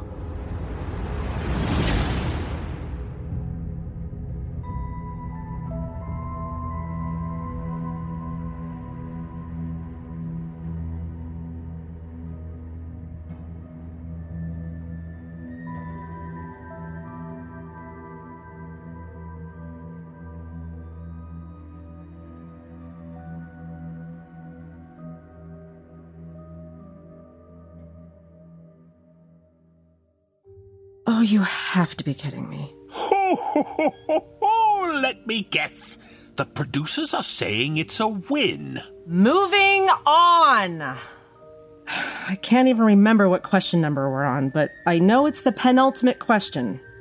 If person A, who lives in England, is cursed at the same time as person B, who lives in the United States, and they both set off on round the world tours in different directions on December 1st in order to escape the curse, and person A is traveling at 33 miles per hour, and person B is traveling at 69 miles per hour, and person A reaches the North Pole on Christmas Day after stopping on the way to hack into person B's Bitcoin wallet, which caused person B to also arrive at the North Pole, then which one of them posted the trip reviewer entry for the Hempel Observatory holiday rental New York State, USA, while en route, and what is their actual name?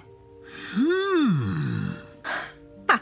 I knew it! Absolutely stumped! Wrecked! Failed! Lost! You can't answer it! You're done! You're out of here, Santa! Back up the chimney, you jolly red jackass! Don't let the fire burn your butt on the way back up! Say hello to your reindeer Blitzwing and Cheese Wheel and sexy pole dancer Strasbourg and Cupid and Butcherface for me. Down and out. Legal will sort your pathetic prize. Next caller, please. Bish bash bosh. Merry freaking Christmas, one and all. I believe that would be Arthur Lisel Jones. What did you just say? It's person A, Lisel Jones. And it's funny that you mention that because Lisel shared a wonderful tale with us recently. I heard it thanks to a delightful performance from Jessica McEvoy, Jake Benson, David Ault, Nikolle Doolin, Matthew Bradford, and Erika Sanderson. And you might have other ideas in mind, but I like to call it the Christmas Visitations.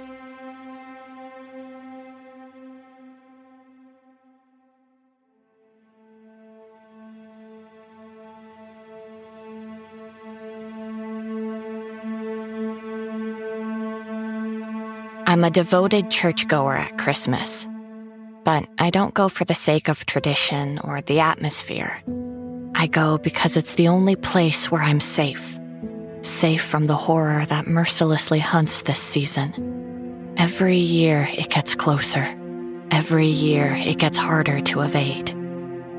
Last Christmas, I sought sanctuary in an ancient church on the edge of a village in southwest Ireland. As usual, I had researched that it'd meet my needs. Mushy sleet dribbled from the sky as I trudged towards the gray stone building. It was hardly a Christmas card scene. I flinched as I passed a weather beaten statue of an angel in the graveyard, but took comfort from the solidity of the walls, the metal meshes that covered the stained glass windows. I slipped inside and settled in an innocuous seat for the service, the usual mix of greatest hits carols and family friendly sentiments. After it finished, I waited for the congregation to file out and approached the priest standing by the door. His beard shimmered like frost in the dim moonlight as I shook his bony hand. That was a wonderful service. Thank you, Father. Thank you for coming. I hope I'll see you again. I'm just passing through. I nodded at my backpack. Ah, I see. Well, I'm glad you found us anyway. He gave a tired smile before starting to turn. Okay, it was time to go in with the big question. It's much easier when they're agreeable, so I gave him my sweetest smile. Would you mind if I stayed a little longer in your beautiful church? I'm afraid it's rather late. We should lock up and go home. Maybe you can come back another time. It looked like I'd have to try harder. I understand. It's an unusual request from a stranger, especially on Christmas night. But I have my reasons. You see, I've no family, no close friends, never really settled down in one place for too long. It's become a kind of tradition for me to go traveling solo over the festive season, somewhere off the beaten track. I love to be alone in church after the end of the Christmas service. It's so peaceful, so safe. It brings me closer to Him than the actual service, if I'm being honest. Recognition ignited in the priest's eyes. My spiel rarely fails. A smile bunched the wrinkles on his cheeks. Well, I don't think it'll do any harm if you stayed a little while. Thank you so much, Father. He led me back inside and closed the heavy wooden door behind us, shutting out the world with an echoey thud. It felt good. The priest stood back and looked up at one of the windows. Pearls of clumped sleet slithered down outside. Uh, would you mind if I sat with you? Uh, well, just for a little while, like. I myself have no one at home either. I'd like that. Ah, grand. The name's Brian. Just because we're in church, it doesn't mean that we can't partake in a little seasonal celebration. He reached inside his gown and produced a pewter hip flask. I usually have a little tea scone to keep myself warm on the walk home, but there's more than enough for us both. Nice to meet you, Brian. I'm Karla. We sat on a bench by an old pot bellied iron boiler that rippled with heat and enjoyed a pleasant conversation about my travels and the history of the church. One of the stained glass windows was particularly interesting. It apparently depicted a 16th century martyr kneeling before an executioner, his face remarkably joyful as a sword was about to be plunged into his chest. Few of us have that strength of faith these days, sadly. The boiler gurgled and candles flickered as the wind picked up outside. We shared some farmhouse cheese and crackers from my backpack, and after we'd exhausted Brian's hip flask, I took out a bottle of Zinfandel. I laughed when he fetched us a couple of communion glasses. So, tell me, Karla, what really brought you here tonight? Well, like I said. Oh, sure, I know full well what you said. It was a touching story, and not without truth, like, unless I'm misreading you. But I know there's more to your desire to be in the church tonight. I paused to listen. Only the wind outside. It wasn't time yet. You're right. I do have a tale to tell. And who knows? Maybe someone in your profession might understand better than anyone. I used to love Christmas when I was young. I was a bit of a spoilt brat, to be honest, and my parents always made sure that Santa overloaded me with gifts. The only thing that marred the most wonderful time of the year was our annual visit to Great Uncle Klaus and Great Aunt Mila in their stuffy mansion. Klaus especially gave me the creeps. He was a quietly bitter old man. Thin, tall, and taciturn, his bloodshot face was masked by rigid glasses and an immaculate beard. Even Mila's obvious affection for him seemed tinged with fear. There were rumors he'd been involved with some esoteric European occult order in his younger years, a group that had dubious political associations, but my parents chose to overlook all that. The possibility of an inheritance was more important to them. You see, Klaus and Mila had amassed a small fortune. They were singers who got a lucky break when one of their recordings was used in a BMW commercial in the 80s. It's considered a classic, so you might remember it. A father safely driving through a snowstorm in time for Christmas dinner. The calming carol in the background, that was Klaus and Mila duetting. They moved to the US hoping to grow their success. It didn't really work out, but Klaus was stubborn and they stayed. Mom was the only family they had in the States, and she tried to take full advantage of that hoping it'd pay off in her uncle's will. Anyway, None of us really enjoyed the visits to that creepy old house. I hated the stilted adult chit chat, the rules about not getting too close to the weird antiques they had dotted around, the endless Christmas carols they played. I just wanted to be left alone to play with my latest bribe. I especially despised our charade of helping out with their jigsaw puzzles and presenting the childless couple with a gift as if I'd chosen it myself. However, as Mom always reminded us afterwards, we'd lived through the Christmas visitation and it was over for another year. It got worse after Mila died. The loss tore away the scraps of conviviality Klaus possessed, and his dark leanings became more apparent. Something he did, something I saw during our Christmas visit when I was 13, changed my life.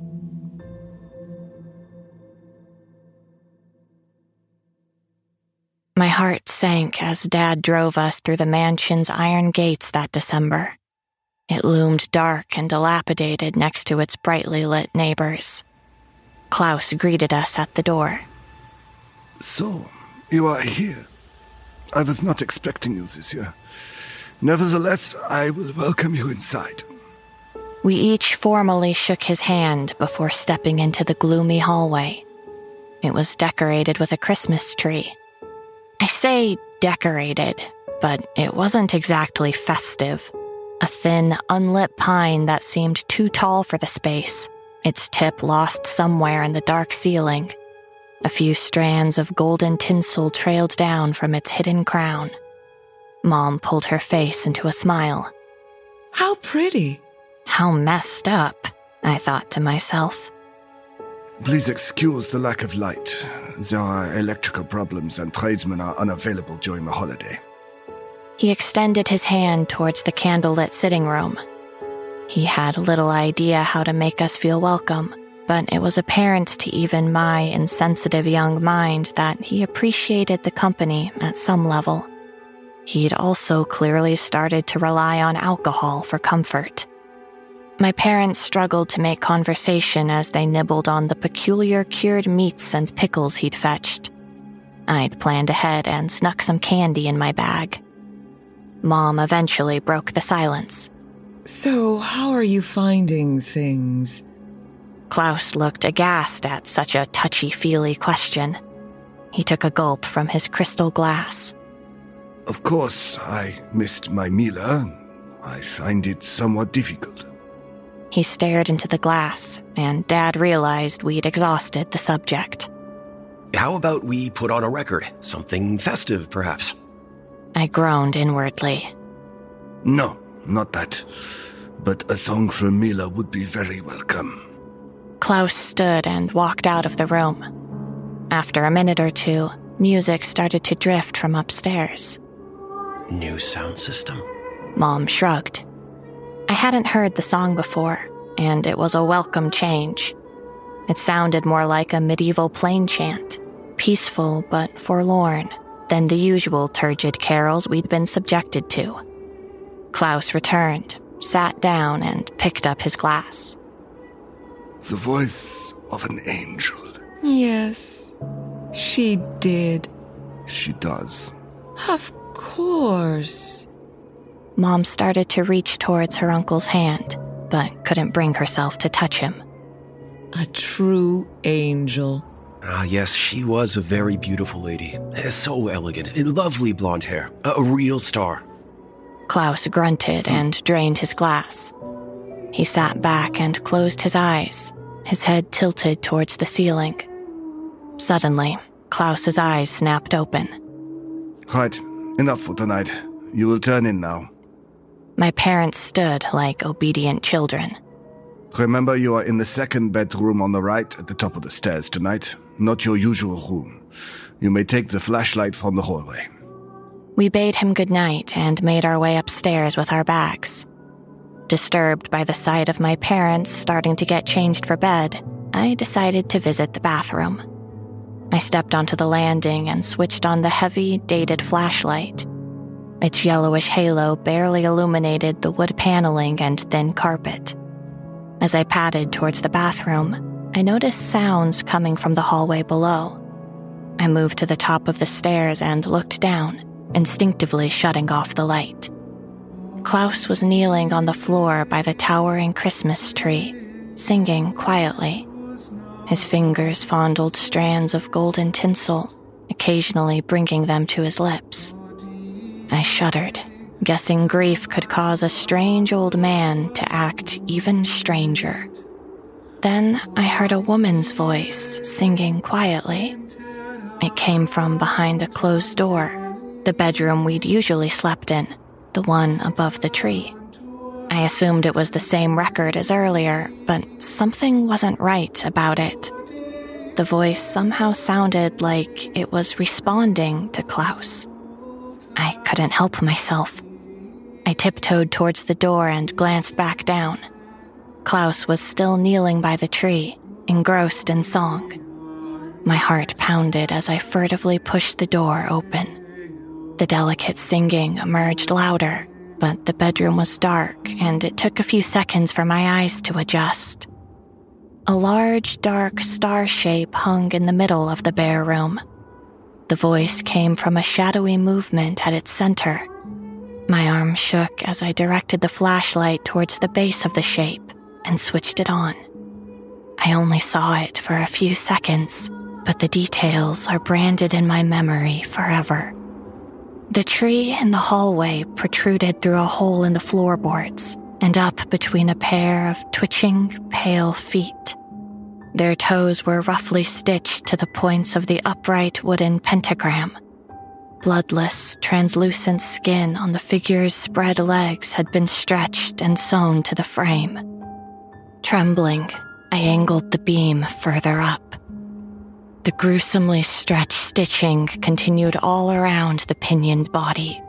Flaps of ivory skin pulled outward like sheets, filling the outline of the star, tensioned so thin and taut that I could see through to the pair of bleached wings on her back. They pulsed limply in time with the song. I gasped and almost dropped the flashlight when it lit the face.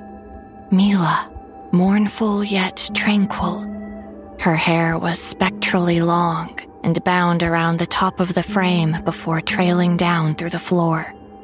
As the light hit her eyelids, they jerked open. Cloudy skies swirled within her orbital sockets instead of eyes. Mila's singing grew louder, shriller, dissonant. Her mouth began to stretch and gape as serenity devolved into panic. Her wings convulsed in a desperate frenzy, violently rattling the frame. Stitches snapped, and sections of her distorted skin and face ripped as she tried to tear herself free. Before I could back away, fingers dug into my shoulder. I was wrenched backwards and thrown to the floor, flashlight sent spinning. Klaus's furious face flickered above me like a nightmarish cinema reel. Get this light away from her! She'll get away! He treaded on my hand as he ran into the room. Mila! This was followed by a desperate stream of German as he slammed the door. Oh, I clutched my hand and tried to get up. Tearing, groaning, creaking noises spilled from the room, followed by a huge crash. No! Glass smashed and wings beat. A blast of air shook the house. I glimpsed my parents scrambling towards me as I passed out.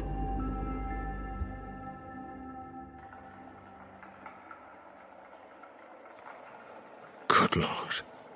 Brian drew his black gown closer around his shoulders. Only a few lonely candles remained lit in the church. That was our last visit to Great Uncle Klaus. He told my parents I'd broken his sound system and a storage unit he was building in the bedroom. They didn't like to question him and, of course, disbelieved my story. He died before next Christmas from alcohol poisoning, possibly intentionally. Brian shook his head. I don't know what to say. I'm sure you've questioned yourself about it enough. But Surely you could have been sleepwalking or, or half dreaming or the like. I've colleagues who've had visions of angels, although nothing as ghastly as yours, and there's always a logical explanation, whatever they may claim. Perhaps he'd made a mannequin, or even preserved Mila's body. I've been through all sorts of possibilities, but I know what I saw was real. No doubt. But you were only a child. I have evidence, and there's more to the story, if you want to hear it. I was certain he would. His kind is always more than intrigued. He took a gulp of wine before nodding. Unsurprisingly, Mom didn't get her inheritance. Klaus bequeathed virtually all his estate to that cult I mentioned. The Fraternity of Orpheus, it's called. My parents were so distraught they didn't pay much attention to what he left me. They'd been informed by Klaus's lawyer that I should expect a package marked SC Cheap Imports soon after the funeral. It was a cardboard box containing a vinyl record and a few pieces of a jigsaw puzzle, packed with brown ribbon. The record was one of Klaus and Mila's earliest recordings, a collection of traditional German carols titled Every Year Again. We assumed it was some sort of joke or insult. He must have known that record and jigsaws bored us senseless. I kicked the box under my bed and left it there for weeks. But I couldn't forget about it and eventually had a closer look. There was an envelope inside the record sleeve, not to be opened until your 18th birthday scrawled on it. I opened it right then, of course. The letter from Klaus contained some sort of explanation of what I saw. I reached for my backpack and pulled out an envelope. Brian looked at it as if it was poisonous. Shall I? He swallowed, then nodded. I started reading. Karla, being the impatient child I know you to be, I suspect you have not waited until you have come of age to read this. What I have written will destroy your innocence, and so you should not read further until the proper time has come. However, after the ruin you brought upon me, I have no sympathy whatsoever should you choose to do it. Karla, it is no secret that we despised each other. I did not express this whilst alive for the sake of decent family relations. You have no idea how much your family's visits meant to Mila. I was never one to shy away from trading with forces most cannot understand. I did it once so my dear Mila could gain fame, and I did it again to draw her from heaven. I only wanted to see her again, to sing with her again, for a few days. Someone like you has no idea of the depths of such love, such yearning. And because of your actions, Mila and I will now be separated forever. So I have made arrangements. Every Christmas night following your 18th birthday, I'll see you again, Karla. Ah, sure, it was just a letter. Your parents must have told him what you thought you saw. It was a cruel joke, Karla, but nothing more. I wish that were true. Klaus was quite a decent artist, too. I held up the back of the letter to show Brian. He leaned forward and shuddered. The drawing never failed to chill me either. On first glance, it looks like a picture from a children's book, a nativity scene in a church chancel. But it's a nativity scene from hell. It repulses me the way Klaus drew me in the crib, a fully grown woman in miniature, grasping at thin air like a baby. A shepherd watches over. He has a lamb's head, not a human's. Outside one of the church's arched windows, there's a classic angel, star like halo shining around her face. Mila's face, mouth wide open in song. But the figure I fear most lurks outside the other window. Again, it looks ludicrous at first sight. A red, winged demon with antlers, its arrow tipped tail wrapped around a Christmas tree. But the fury in his eyes is so terrifying, so real, that I can't look at it too long. Pure vengeance pouring from a face framed with Klaus's beard. A madman's drawing. Hardly convincing proof. He was in the throes of grief. I've seen the effect that can have on people. Brian seemed increasingly determined to discredit. He glanced at his wristwatch. Well, it's extremely late. I think we should make a move.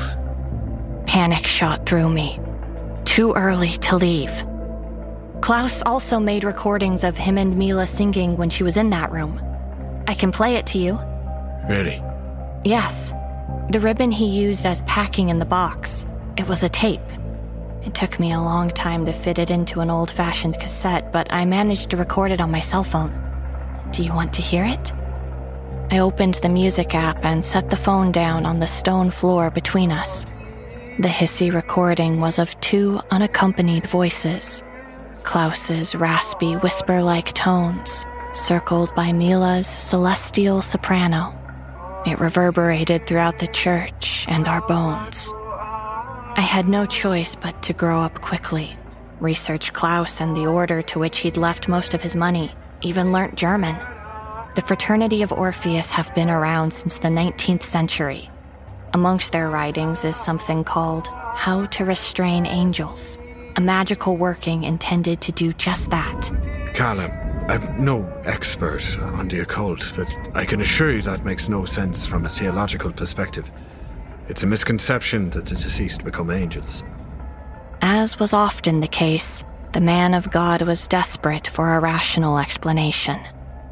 The fraternity's beliefs and rituals are distortions of other traditions. The ceremony involved an evergreen tree, symbolic of returning to life. I even read that tinsel originally represented angels' hair. They twist things, Brian, pervert everything. I'll never be able to understand fully, and there's no chance of the fraternity sharing their secrets with a woman. There was a rush of air outside the window. We both turned and saw a black shadow flying past. Just an owl, like. There's no need to imagine monsters. I wasn't sure if Brian's tone expressed pity or fear. I drew my legs up onto the bench and shifted away from the window. He came back the Christmas after I turned 18, just like he said he would. That first time, he circled above the house, but got closer the next year. The drawing on his letter, it's a code, a puzzle. I realized the only place I might be safe was in a church. Uh, seeing something like that at an impressionable age would give anyone an aversion to Christmas and make one want to hide away in a safe, holy place. If you don't mind me asking, have you thought about seeking psychiatric help? That really wouldn't help. A thud on the roof. Flakes of plaster pattered onto the floor. oh, bats. we literally have bats in the belfry here. I shook my head as something started scratching the roof. Look, Karla, let me help you. I can see how events in your past have given you these fears, but none of it's real. The Lord would not allow such aberrations. Let me prove it to you, hmm? We'll go outside, together. You'll be completely safe, I promise. No! Outside, a voice began intoning a wordless song, an ethereal female vocal floating above the howling wind. Must be someone from the village. Someone who's had a few drinks too many to be sure and clearing the head with the singing of fresh air, that's all. I started hyperventilating and shook my head in the direction of the door. But alright, uh, how about I go myself first, hmm? I promise you there's nothing bad out there. It's impossible. And if it's a devil, then I'm the right man to confront it. he gave a weak grin as he tugged his dog collar. Brian, you don't understand. He ignored me and walked towards the door. Thank you, I whispered to myself. As he stepped outside, the singing faded. You see? Nothing out here. He gestured with his hands. Then something caught his attention, and the gray sky brightened. Brian shook his head and headed around the side of the building. The aerial singing returned, louder, more frantic in pitch. As I waited for the inevitable, I ran my fingers over Klaus's letter and finished its final words. I'll see you again, Karla, and it won't be an angel that will visit you. You'll have no choice but to give me a heartfelt gift. Your life, or another's. It doesn't matter. Every year until the end. I looked up at the window and saw the silhouette of thrashing, ragged wings swooping downwards outside, followed by a serpentine tail.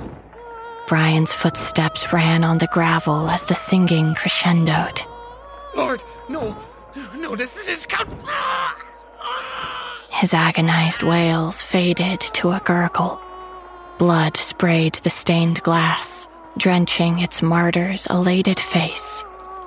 The singing became subdued and restful, exposing the wet sounds of tearing flesh. I cowered as Klaus took flight to finish his grisly work. I heard his wings circle a tree in the churchyard and knew he'd be draping it with glistening innards and globules of Brian's flesh, molding obscene baubles studded with fingertips and fragments of Brian's shredded face that waited to shock Christmas morning churchgoers. I have to find somewhere far, far away next time. As the wings and singing subsided, I got up to peer through a clear window pane. Klaus rose from the blasphemous tree, carrying whatever remained of Brian in a sack. He soared towards a glinting gray star and vanished as the singing fell silent. I blew out the remaining candle and headed towards the door. I'd lived through the Christmas visitation, and it was over for another year.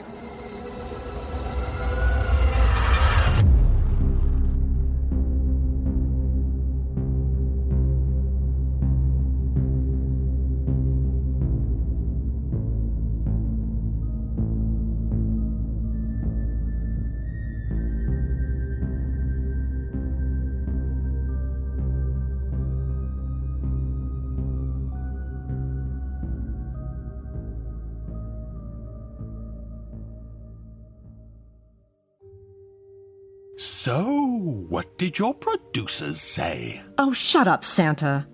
You have one final question. As per the rules, you have to. Rules? You didn't explain any rules to me. Oh, you rotten, maddening old man. I did. I absolutely did.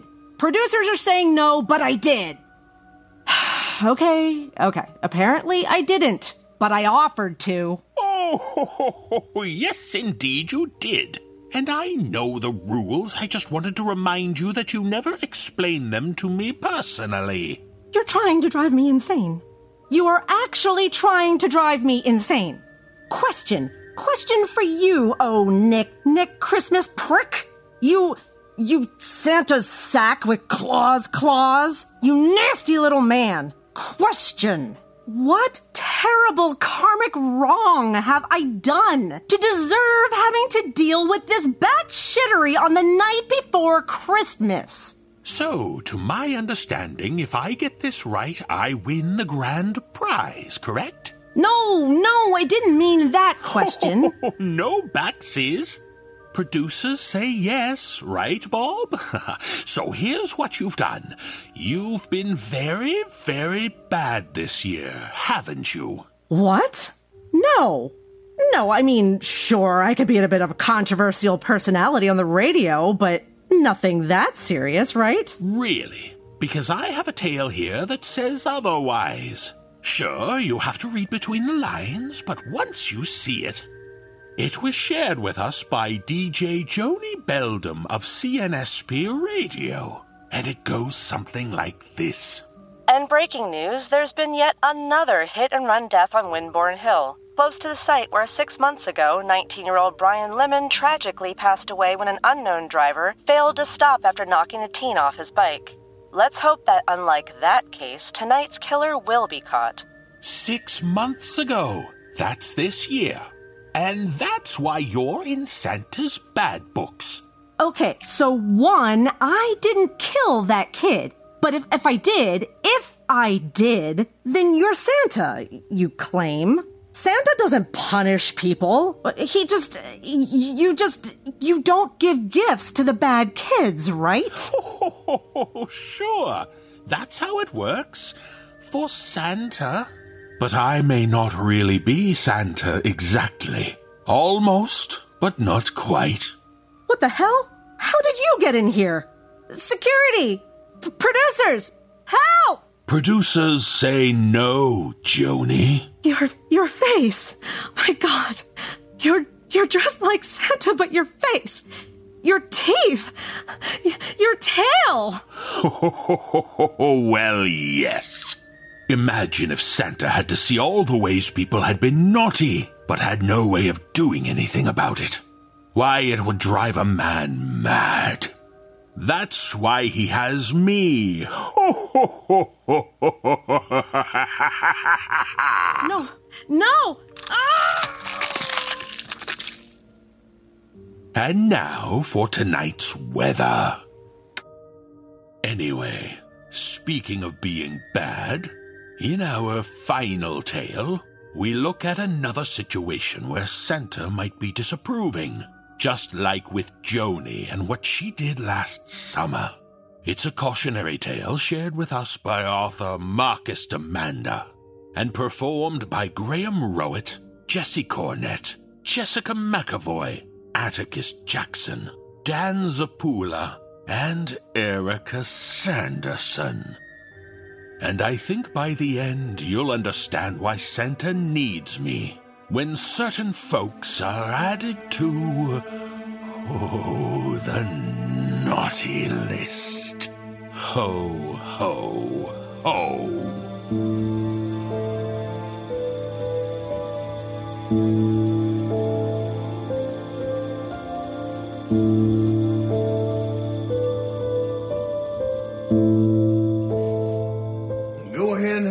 There, son. Just like I told you. I did as I was told. Didn't make much sense to me, but then I was only five years old at the time. Now that Mama was gone, Daddy was everything to me. Daddy had me believing she'd upped and died on us. But there weren't any services. We didn't get any visits to the house. Not even from Grandma and Grandpa. Now I'm old enough to understand she must have left us. Old enough to wonder why she didn't take me with her. It was Christmas Eve. First one when it was just the two of us. Daddy had taken one of my long winter socks and put a fishhook in it. I pinched it carefully between my fingers and hung my stocking just under the mantel, where it dangled under a metal ring along with the fire poker. The fireplace wasn't lit. Daddy never lit it anymore, no matter how cold it got. He just turned on the space heaters and drank his Jack Daniels. On nights when the cold was particularly bitter, now that I was five, he gave me a sip from the same bottle just before bed. He seemed to read my thoughts, taking a long swig and wiping away the runoff from his sleeve.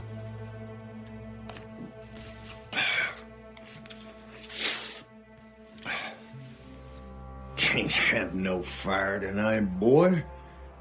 Don't want to burn Santa's ass off.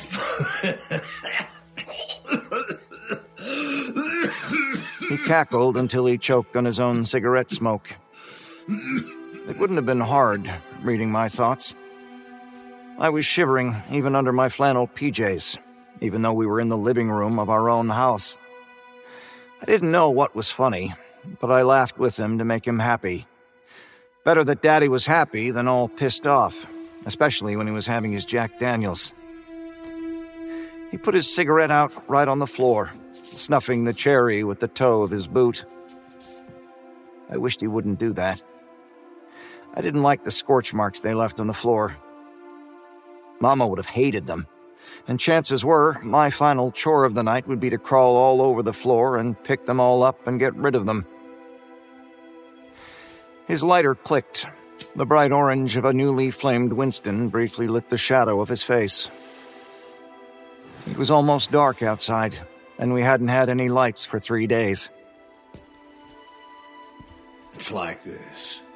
You hang that there sock up by the fireplace like you just did, and after you're asleep, if you're really asleep. Old Santa's gonna land his sleigh on that ramshackle roof of ours. Then he's gonna squeeze his big ass right down our chimney. Like it's some kind of magic and shit. He chuckled in the dark. I waited. I knew who Santa was. Mama had told me, and last year I got two presents a Tonka truck from Mama and Daddy, and a toy rifle from Santa. Wrapping paper was the same on both, but I didn't really notice or care. Didn't think about it till later. The other kids at preschool had told me some things, along with Miss Devin, so I knew. Kids had to be good to get anything from Santa at Christmas. Therefore, I must have been good, which felt even better than getting the rifle. Good, but not too good. All the other kids got more than I got. I tried to be better this year, even after Mama died. But I'd never heard about the sock on the fireplace arrangement. Just never came up before, I guess. You've been good this year, boy. I nodded. I'd only gotten in two fights this year, both of them out on the blacktop at school. Last year, when I'd gotten the rifle, I'd been in a lot more. Hope so. Because if you've been good, Santa gonna fill that sock with presents and candy and all kinds of good shit. Bad. You ain't getting nothing but a lump of coal. And if that's what it is, Daddy gonna make you keep that lump of coal. Gonna make you take it to school in January and show them other kids. You're gonna keep it so you remember us to be good till next Christmas. You got me, boy? I nodded. Daddy didn't like me talking out loud when he had a bottle in one hand and a Winston in the other. I knew that from as far back as my five year old mind could think. He took a knee in front of me, his nose oozing smoke like a sleeping dragon. His breath reeked so strongly of whiskey it made me blink back tears. But I stayed put. I sure as hell didn't cry. Crying didn't cut any ice with Daddy. His voice was low and slow, the way it always was when he said something he really wanted to sink in. I don't think you've been very good this year, boy. I think you've got much room for improvement in that area, but maybe I'm wrong. We'll see. We'll know in the morning which list you're on. But only the first thing he'd said mattered. What had I done to make him think I'd been bad this year? Daddy didn't care if I got in the occasional schoolyard scuffle. He'd always said that was normal. When a boy got mad at school, a place he equated to prison whenever he talked about it. He usually didn't bother. But I didn't ask him what I'd done. It wasn't safe to talk right now. Go to bed. He took another pull from the Jack Daniels, not offering me any of it. Get and make damn sure you're asleep within the hour. It wasn't even dark out yet. Not quite. But I didn't argue. I did everything Daddy told me, all the time. I retreated to my bedroom, crawled into bed, rolled away from the window, and pulled the sheet right up to my neck. I needed to get myself asleep, not only for Santa, but also because Daddy might check on me. There'd be no point in faking it. Daddy knew what I looked like when I was really asleep, and I didn't. Nor did I want a repeat of last Christmas. I'd still been awake when the carolers came. I'd heard them when they were still far away, but they'd kept coming closer to the house, getting louder the whole time. The one song I remember was Deck the Halls, which was a total mystery to me since a hall and a deck were two completely different things that should not have had anything to do with each other. Between songs, they talked, and I recognized Mabel's voice out there, and Eric's, and they were in the same preschool group I was. They sounded like they were having such a good time, but I knew I couldn't join them. I shouldn't want to join them. I didn't know any of the words to the songs, and I'd never been to church. They knocked on doors, laughed with each other, sang some more, but they'd never come to our house last year. They'd skipped our door. It stood to reason they wouldn't come this year either. Good. I drifted off as the last light still coming in from the window finally faded. Had a funny dream that night I never forgot. In it, Santa himself came to my bedside. But the version of Santa my uninformed brain created didn't have a red suit with a matching cap, and he didn't say ho ho ho or do any festive shit like that. But I had heard from Miss Devin that he was old, that he'd been bringing presents to kids, she never mentioned coal, for hundreds of years. And I knew from Daddy that he was a big man, although Daddy never put it that way. My Santa was bloated beyond belief, a cartoon nightmare. The wrinkled skin from his cheeks sagging down so low as to settle over his lumpy shoulders. His protuberant belly and chest too big for his ordinary shirt to contain. He left it unbuttoned, the hair of his body swarming with horseflies. His small eyes were sunken into his ancient head so far back that I couldn't see them. Almost like great grandpa Joe's right before he died. His teeth were gray. He stank of Jack Daniels. The thump of his feet sounded like heavy boots coming down, but his feet were bare. Massive, floppy pads of flesh that expanded every time they touched down on the floor and made squelching noises when he picked them back up. Santa didn't have one sack, he had two, each slung over his broad back. I lay in bed, unable to move, unable to do anything other than stare at him. What do you want for Christmas, boy?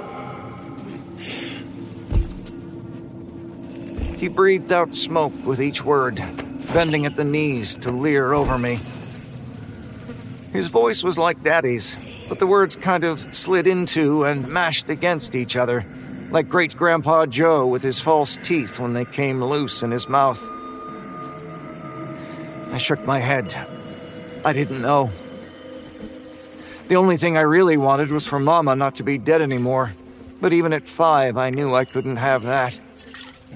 And I guess to just not get the lump of coal. But I couldn't speak. I tried, but no words came out. And in that moment, all I wanted Santa to do was to go away. Talk to me, boy.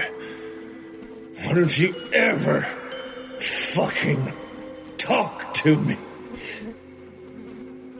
How the fuck am I supposed to know what to do if you don't talk to me? I opened my mouth over and over, but the words wouldn't come. Fucker.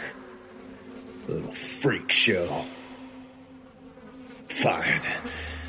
Have it your way. He stood, turned his back on me. I wanted to call after him, scream the word no, or wait, or stop at him. But he was doing what I wanted, after all. He was leaving. Slowly thundering and squelching out of the room, a mountain of monstrous flesh dragging two massive bags behind him. One of them left a long scorch mark across my floor like a massive cigarette burn. He paused at the door. I'm so sick of this shit.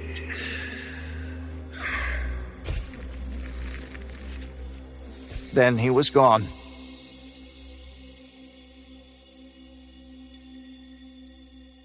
In the morning, I got the lump of coal both Daddy and I had been expecting. Daddy painted the year on it for me, 1975. When school came around again in January, I did what Daddy told me to do and brought the lump of coal with me. Just like I was supposed to, I told Miss Devin I had a show and tell for the class. Georgie? Really? Sweetie, what would you like to share with us? I told her it was my Christmas present. I didn't tell her that I didn't want to share it. I had to. I kept quiet about that part. And her face fairly lit up with happiness. But mine must not have, because then she said, Of course, Georgie, of course. Good for you, hun. and she let me do it. My, but didn't she look surprised when I drew that lump of coal from my pocket with the year on it and held it up for the class to see. How those kids laughed and laughed at me. Mabel with her Barbies and her toy kitchenette, Tess with her porcelain baby doll, Arnie with his dinosaurs, Eric and his Godzilla with the movable arms and legs. There were kids in that room, too, who hadn't had anything to show last year either. But I think those were the ones who didn't celebrate Christmas at all, and they were few enough in 1975. But everyone laughed at me. Even them. So what? I challenged them. Remember it clear as day. I made the naughty list. Fuck you. I was mad. I was five. Can you blame me? And that got a right good squawk out of Miss Devin, I can tell you.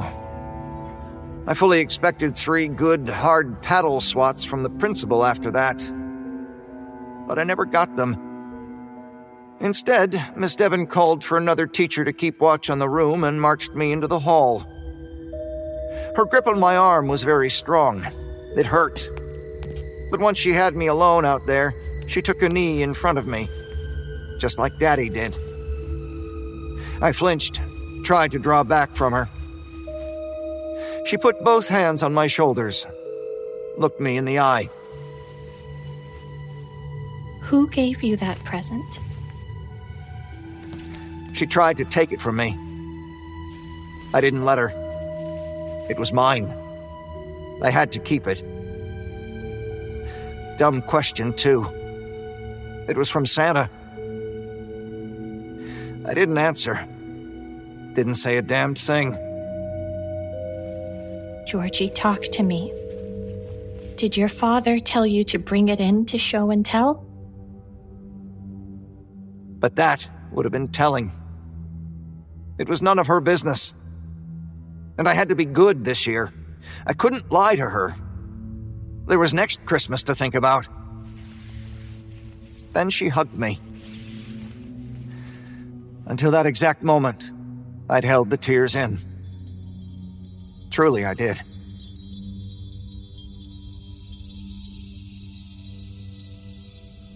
I'm not sure of everything that happened right after that. Memory is a funny thing, and it's not always reliable.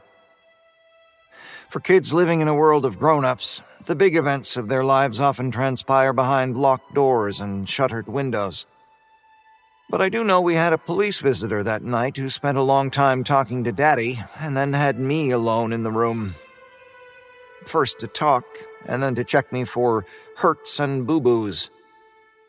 He called himself a cop doc and promised me everything was fine. Daddy was nice to me that night. He even built a fire. And he left the house the same time I did the next day to try to put things right but I remained careful. I became wary over time, not only of Daddy, but of people in general. At school, other kids, the usual suspects, wanted to share what they got for Christmas, but Miss Devin didn't let them. She shut down show and tell entirely, which of course only made everyone hate me even more. That was fine. I didn't need to be friends with them. Caution, wariness, must be a family trait. If I was expecting Daddy to be a reformed man after just one visit from the cops, which I wasn't, It didn't last. He did get his job at the quarry back, so we had lights again. We had air conditioning in the summer and heat in the winter. He asked me one night over TV dinners if I could see he was trying. And I told him yes. It was the truth. He asked me if I was getting in trouble at school. I told him no, I wasn't. But he ought to have known. He'd seen my second report card only last week. C's and up on everything, and all my conduct grades were S for satisfactory. It didn't occur to me, being six, but he probably didn't remember seeing that report card. He was still drinking every night. He was putting his cigarettes out on the floor again. And it was coming up on Christmas again. We get along fine, son. Right? I agreed that we were. We don't need no outsiders poking around in our business. No matter what, son. You understand me? I did. If things don't go right with Santa this year, you keep that shit to yourself. That was a mistake, and no fault to you. We all make them, but but you promise You've been good this year. I promised I had been. I hoped it was true.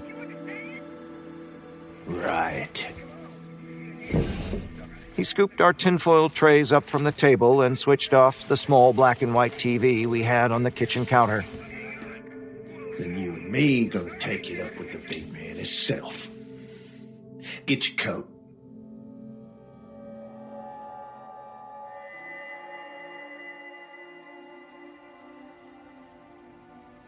At the shopping mall, Daddy spent a lot of time scoping out the small toy aisle in a drugstore, and then again in the Kmart outside, instead of going into the toy shop. He didn't explain what he was doing, and I never asked. Shit, who can afford that? He lifted a lot of price tags, and I dared to hope something unexpectedly nice was going to happen, even though it wasn't Christmas yet. But he didn't buy anything. Then it was time to go to the food court, which is where Santa was supposed to be. And there he was. The whole center of the food court had been cleared out for him. He would have been unmistakable, even if a line of kids more than a hundred strong didn't wind half the way back out the main concourse, and all just to see him. He didn't look at all like my nightmare Santa, which was a relief. It was my first sighting of real Santa, and he was everything the phantom who had visited me in bed wasn't red cheeked, laughing, happy, and friendly, and not threatening at all. He didn't seem at all like the kind of man to hand out lumps of coal to anyone, not even to sometimes bad kids like me. You tell him you want the Connect 4 game. You tell him you want some of that People's Drugstore chocolate in your stocking and a set of them. Now, what the hell was it called? Uh, the educational magnets. Right, son? You got that? Say it back to me. I did, but without using the word hell. Go on, man. He pointed. Get in line. Right behind the nice lady with the pink coat holding that little girl's hand. Right there, next to where all that fake snow starts. You wait on that bench over there after you're done. And I'll be back in no time. I looked to the woman I didn't know. Thankfully, I didn't know the little girl either. I looked to the bench. Then I looked back to Daddy. But I only saw his back. He was hurrying away as though on urgent business. Grown up business, I supposed. I got in line. The nice lady with the little girl noticed me often enough as the line inched forward, but they didn't speak to me. They drew closer together. Once the woman leaned down to whisper into her little girl's ear, but I couldn't hear what she said.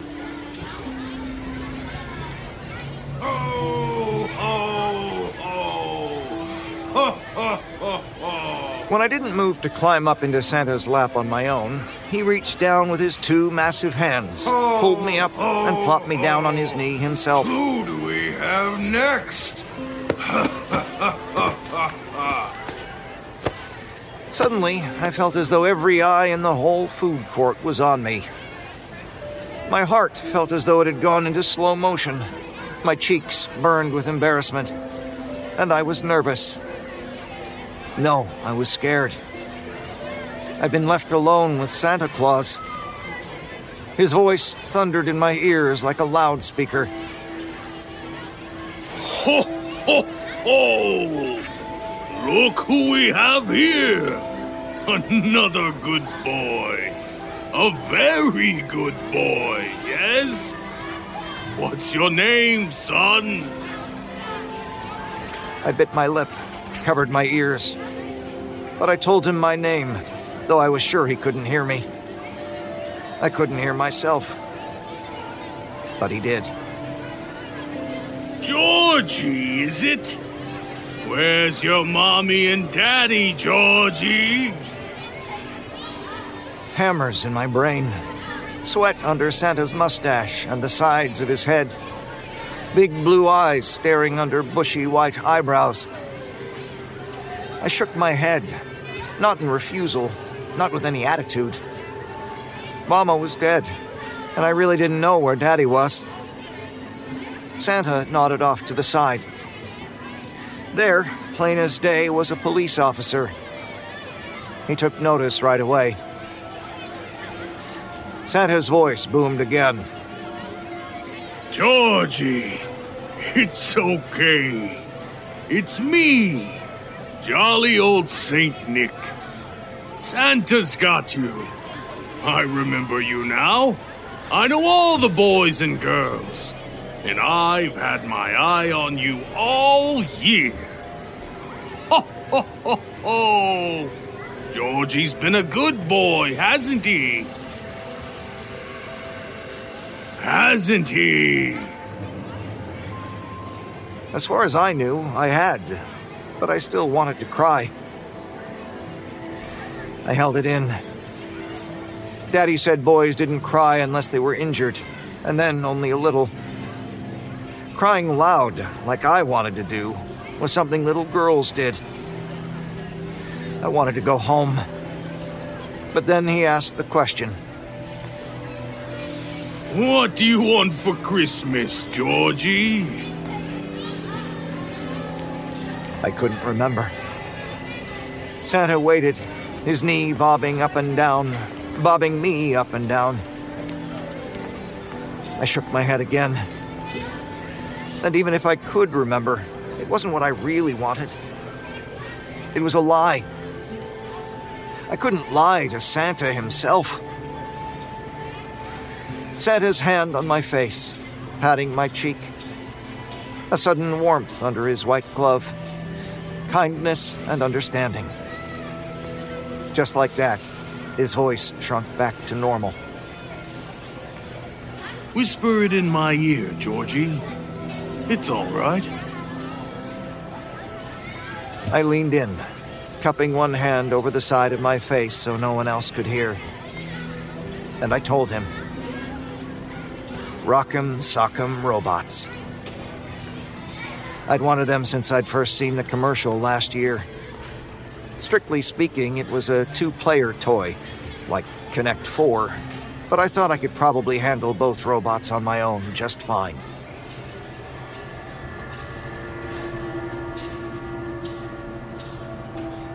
When Daddy came to get me, he had to talk to the police officer first. I was on the bench, waiting as I'd been told, but the cop had waited with me until I pointed out Daddy re entering the food court. Now they looked like they were arguing, but they were using their library voices, so I couldn't hear anything they said. Then he marched me away, walking so fast I had to run to keep up. His fist clenched my wrist so tightly that I soon lost all feeling in that hand. If Daddy had bought anything, I didn't see it. I supposed he could have run it out to the car first, but I didn't see anything in there either.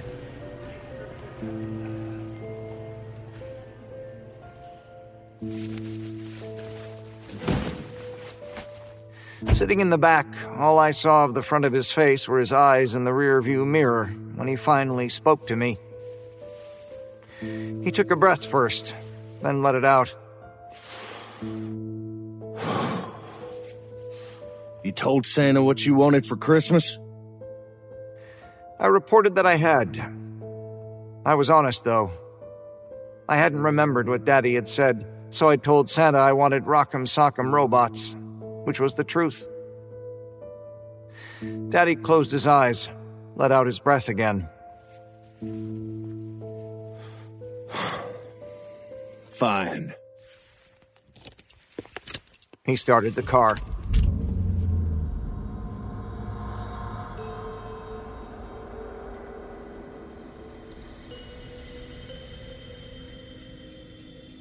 And that's the last thing I remembered before waking up on Christmas morning to my second lump of coal. Daddy painted the year on 1976. And next year, 1977. And the year after, 1978. 1979. It went on until I was 10. By then, most of the kids I knew in school didn't talk about Santa anymore. Daddy stopped talking about him too. He stopped talking about Christmas altogether. And things got worse at school. The same kids followed me from grade to grade, from this teacher's class to that one. Most of them, anyway. It was just the way things were at Candlewood Park Elementary back then. I never got close to any of them. And as time wore on, I got into more trouble. I got into worse trouble. There came a time when I was in fifth grade and it was the second quarter that I made a list of my own, just for fun. I called it George Castor's Naughty List. It was headlined by Tess, Eric, Arnie, and Mabel. But there were many others. I put a skull and crossbones at the bottom. I smiled at it, thought for a minute, and I added, Daddy. Just like that, all capital letters. I prayed over that paper, directly to Santa, since I knew I wouldn't be going to the mall to see him again any time soon. But I didn't ask for anything. I asked him to take Daddy away from me, or me away from Daddy. When I opened my eyes again, I still thought the paper rather empty, so I began decorating it, just as happy as could be, decking the halls of the paper with bones and limbs and blood. Problem is, I did this at school, during math class, in fact. I have to believe, looking back, that Mr. Coulson must have thought I'd fallen asleep in class again, the way I was bent over that paper. He didn't usually call on me, and he never came to my desk.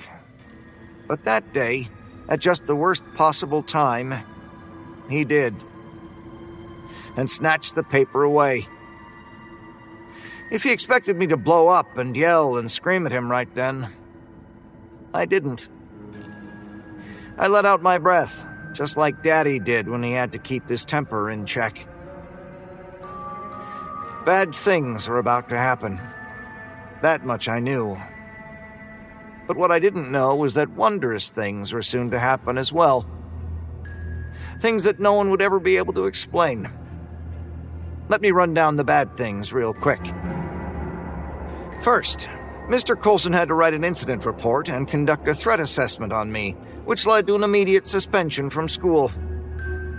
And Daddy was not happy when he got called in and saw my list.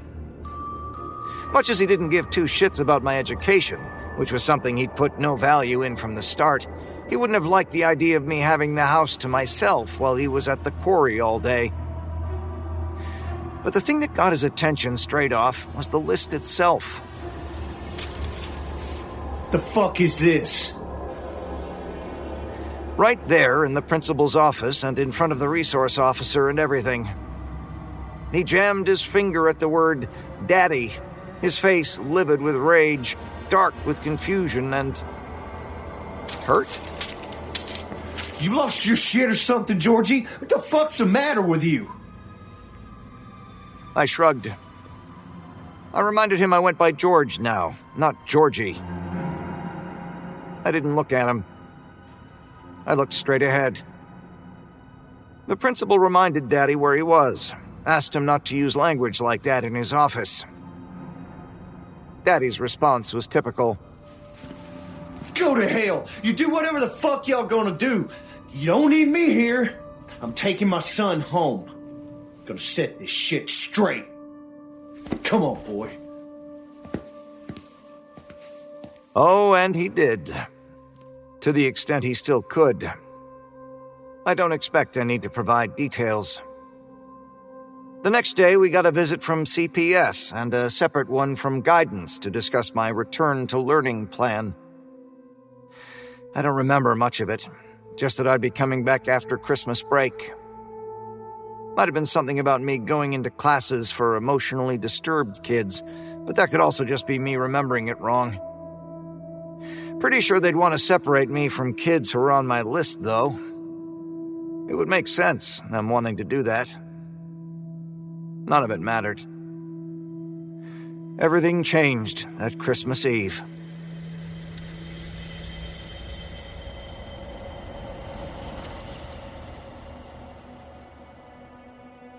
There's a fine line that separates the age when kids believe everything they're told by the grown ups in their lives and the age when they don't anymore. There's a period of questioning and uncertainty. This is particularly true when it comes to Christmas, and at 11 years old, I was, perhaps, more than a little behind my so called peers. Truth is, I may still believe in Santa Claus. At least partly.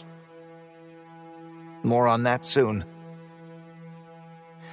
For days, Daddy made me stay in my room, only letting me out to do my business, or if there was some job around the house that needed attention. But one night, after counting those days very carefully, I knew Christmas Eve had come. As the sun went down, I dreamed up my own Christmas tradition. And why not? It wasn't as though I could participate in anyone else's. As the voices of the carolers rose up from the streets outside, I went to my dresser and drew out the bottom drawer. I retrieved my six pieces of coal. I put them under my pillow. I lay down in bed and stared up at the ceiling. I waited for it to go fully dark outside, for the sound of the TV in the kitchen to go quiet. Then, alone in the dark, I prayed again. But only in my mind, and with my eyes wide open.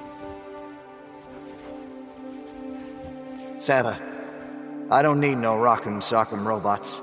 I don't need toys, and I don't need no candy in my stocking. If you and Mrs. Claus are real, you might think about them other kids who won't get the things they asked for this year.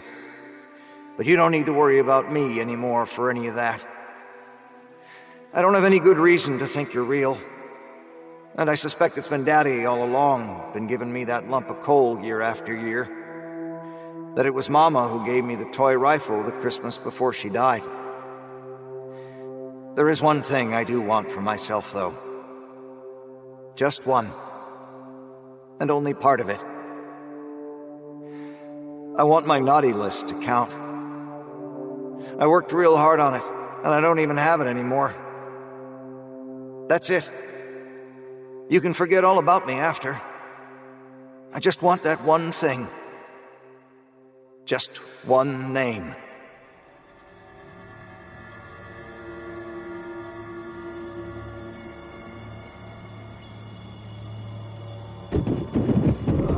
Next thing I knew, I sat up straight in bed, jolted reflexively from a sleep I hadn't realized I'd slipped into.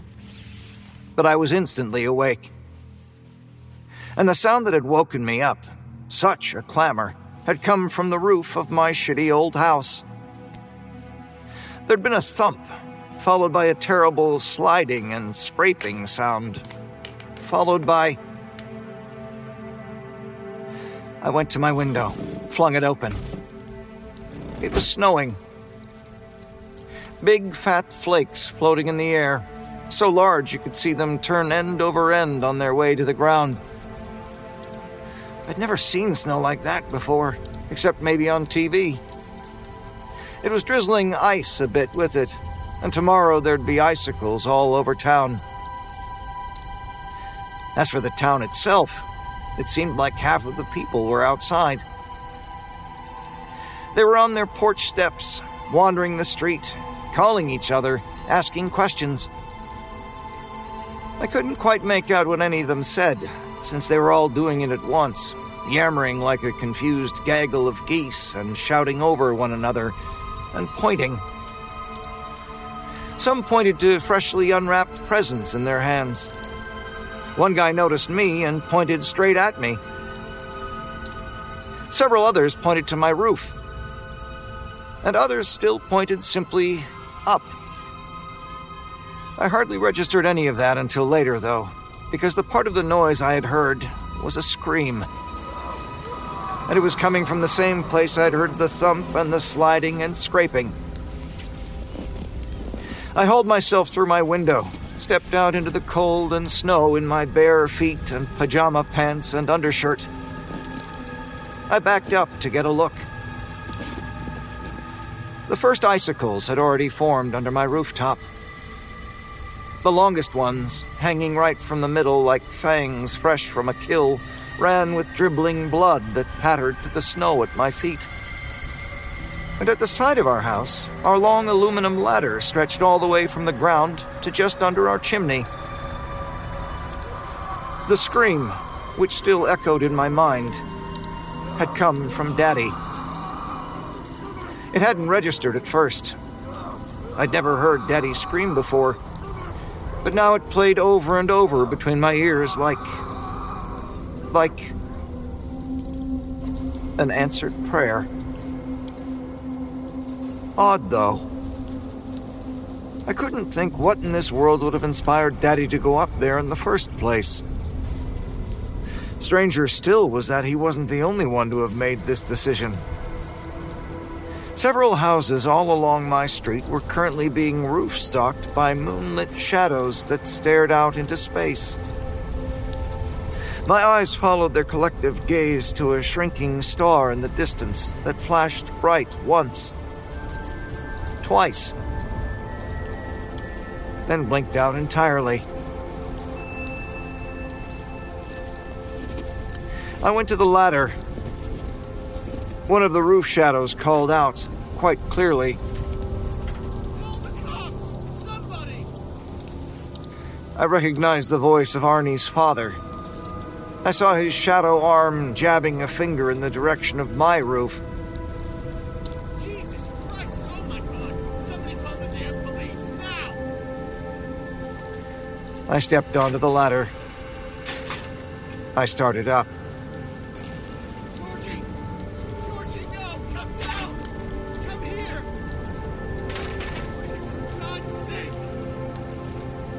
The fuck? I thought. Name's George, not Georgie.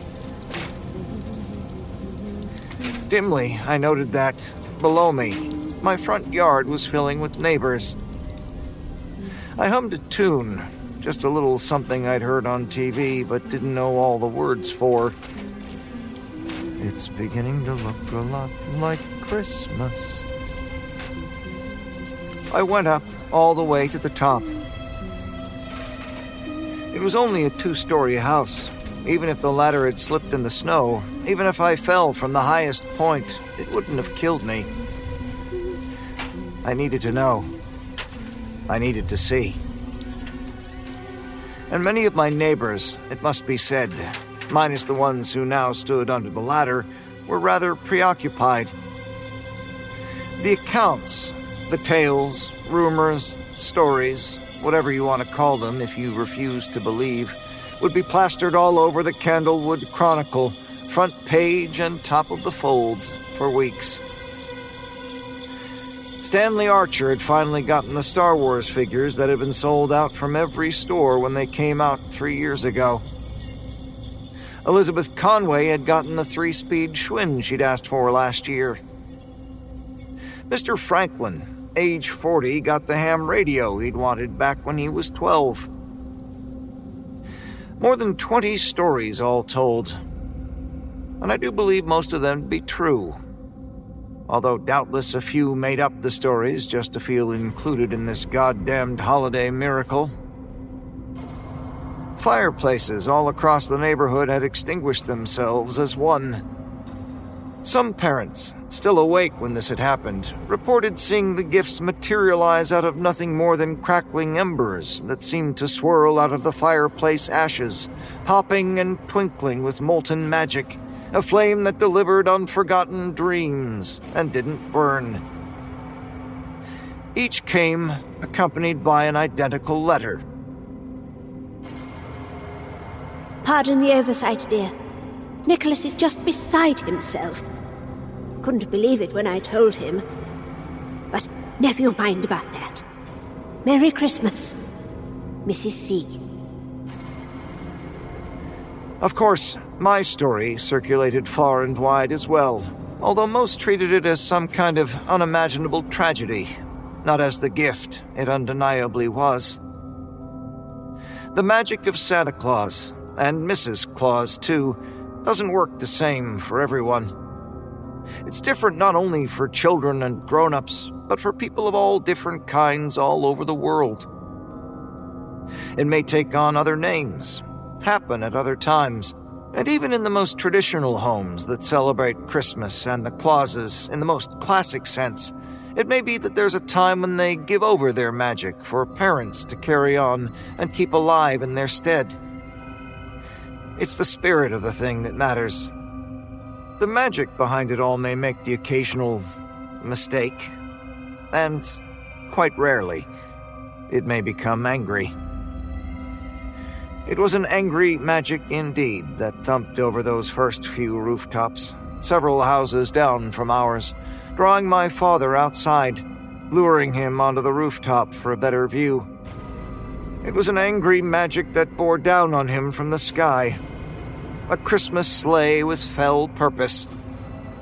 And it had landed upon him, eight reindeer strong, trampling over him upon our snow crusted roof.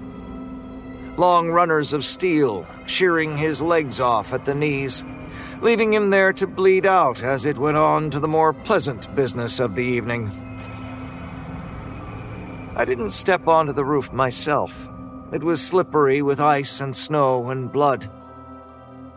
I stood at the top of the ladder until the first hands gently took me around the waist to slowly start easing me back down, one rung at a time, to the ground. I didn't fight them. I'd come up there to see, and I'd seen it. Christmas had come late to the Castor house, but it had come. I was free. And insofar as death can make a man free, so was Daddy.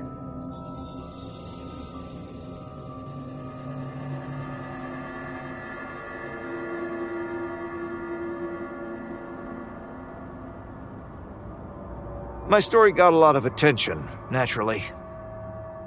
In the midst of all this merriment and magic and mystery, of course it had been the Castor boy to have had the last of his family destroyed on Christmas. I became a ward of the state that night. Later, when people went into the house to collect what little belongings I had, no one could find the coal I had kept under my pillow. Rather, they brought me a stocking, a proper one, red and white, that they'd found under my pillow instead.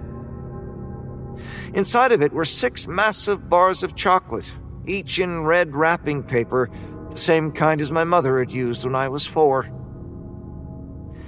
I got letters of sympathy every day, Well wishes I didn't feel like I needed from hundreds of people who probably didn't even know I'd existed until that Christmas. I made my first friends of the tutors who came in to help me get my reading and writing skills back up to grade level, then some more in after school clubs I was allowed to attend once I turned 12. And before then, after all of the hype and hullabaloo had died down somewhat, eventually to settle into local mythology no one but the directly affected now takes seriously, the Baileys took me in. It was only foster care at first. We had to make sure they were a good fit for me and that I was a good fit for them. I was sure it wouldn't work. I understood how anonymous people might feel sorry for me. A kid they didn't know, a boy who made bad lists and didn't cry when his father had died on Christmas Eve. People who knew me kept their distance. Only the Baileys didn't. In December 1981, they took me right on in and had me share a room and split the chores with their 12 year old son, Rudy. They let me stay up until 9 and gave me the same things at dinner Rudy got. And that first night, while I was still kind of soaking this in and hoping it was real and would last, Rudy told me he was glad I was here. He didn't have many friends. Now he had someone to play with and a game he'd just been dying to share with someone. Was I up for a match of Rock'em Sock'em robots? He'd gotten it last Christmas and hadn't even opened the box yet. I was more than ready. I was raring to go. For the first time in my life, I had a feeling that I'd finally come home for Christmas.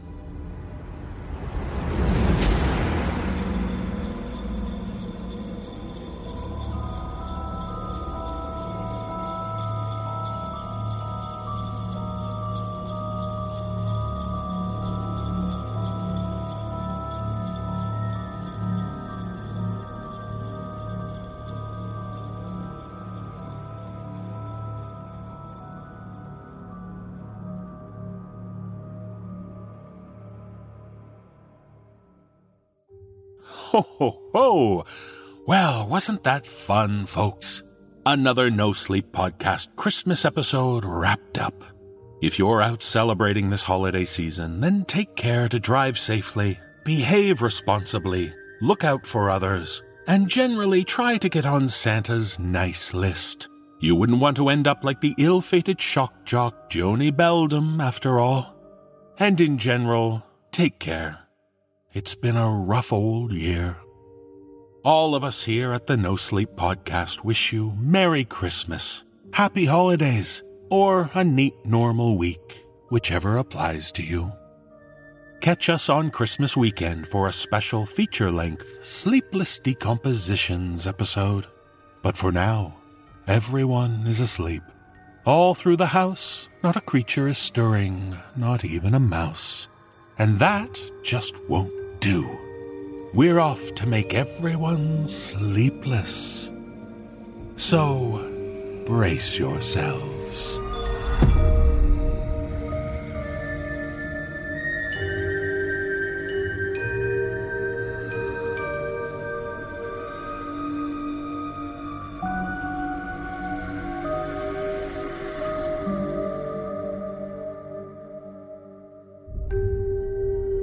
As the fires wane and embers glow, our stories cease as shadows grow.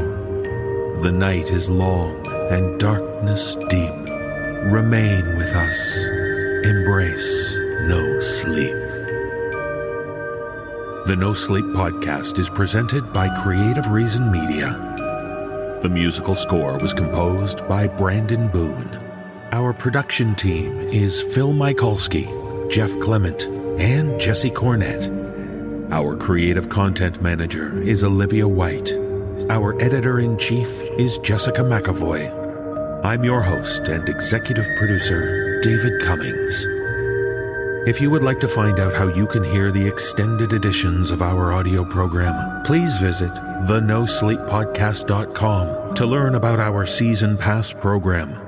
25 episodes, each over two hours long, and three exclusive bonus episodes, all for only $25. On behalf of everyone at the No Sleep Podcast, we thank you for listening and for being under our spell. This audio production is copyright 2021 and 2022 by Creative Reason Media Inc., all rights reserved. The copyrights for each story are held by the respective authors. No duplication or reproduction of this audio program is permitted without the written consent of Creative Reason Media Inc.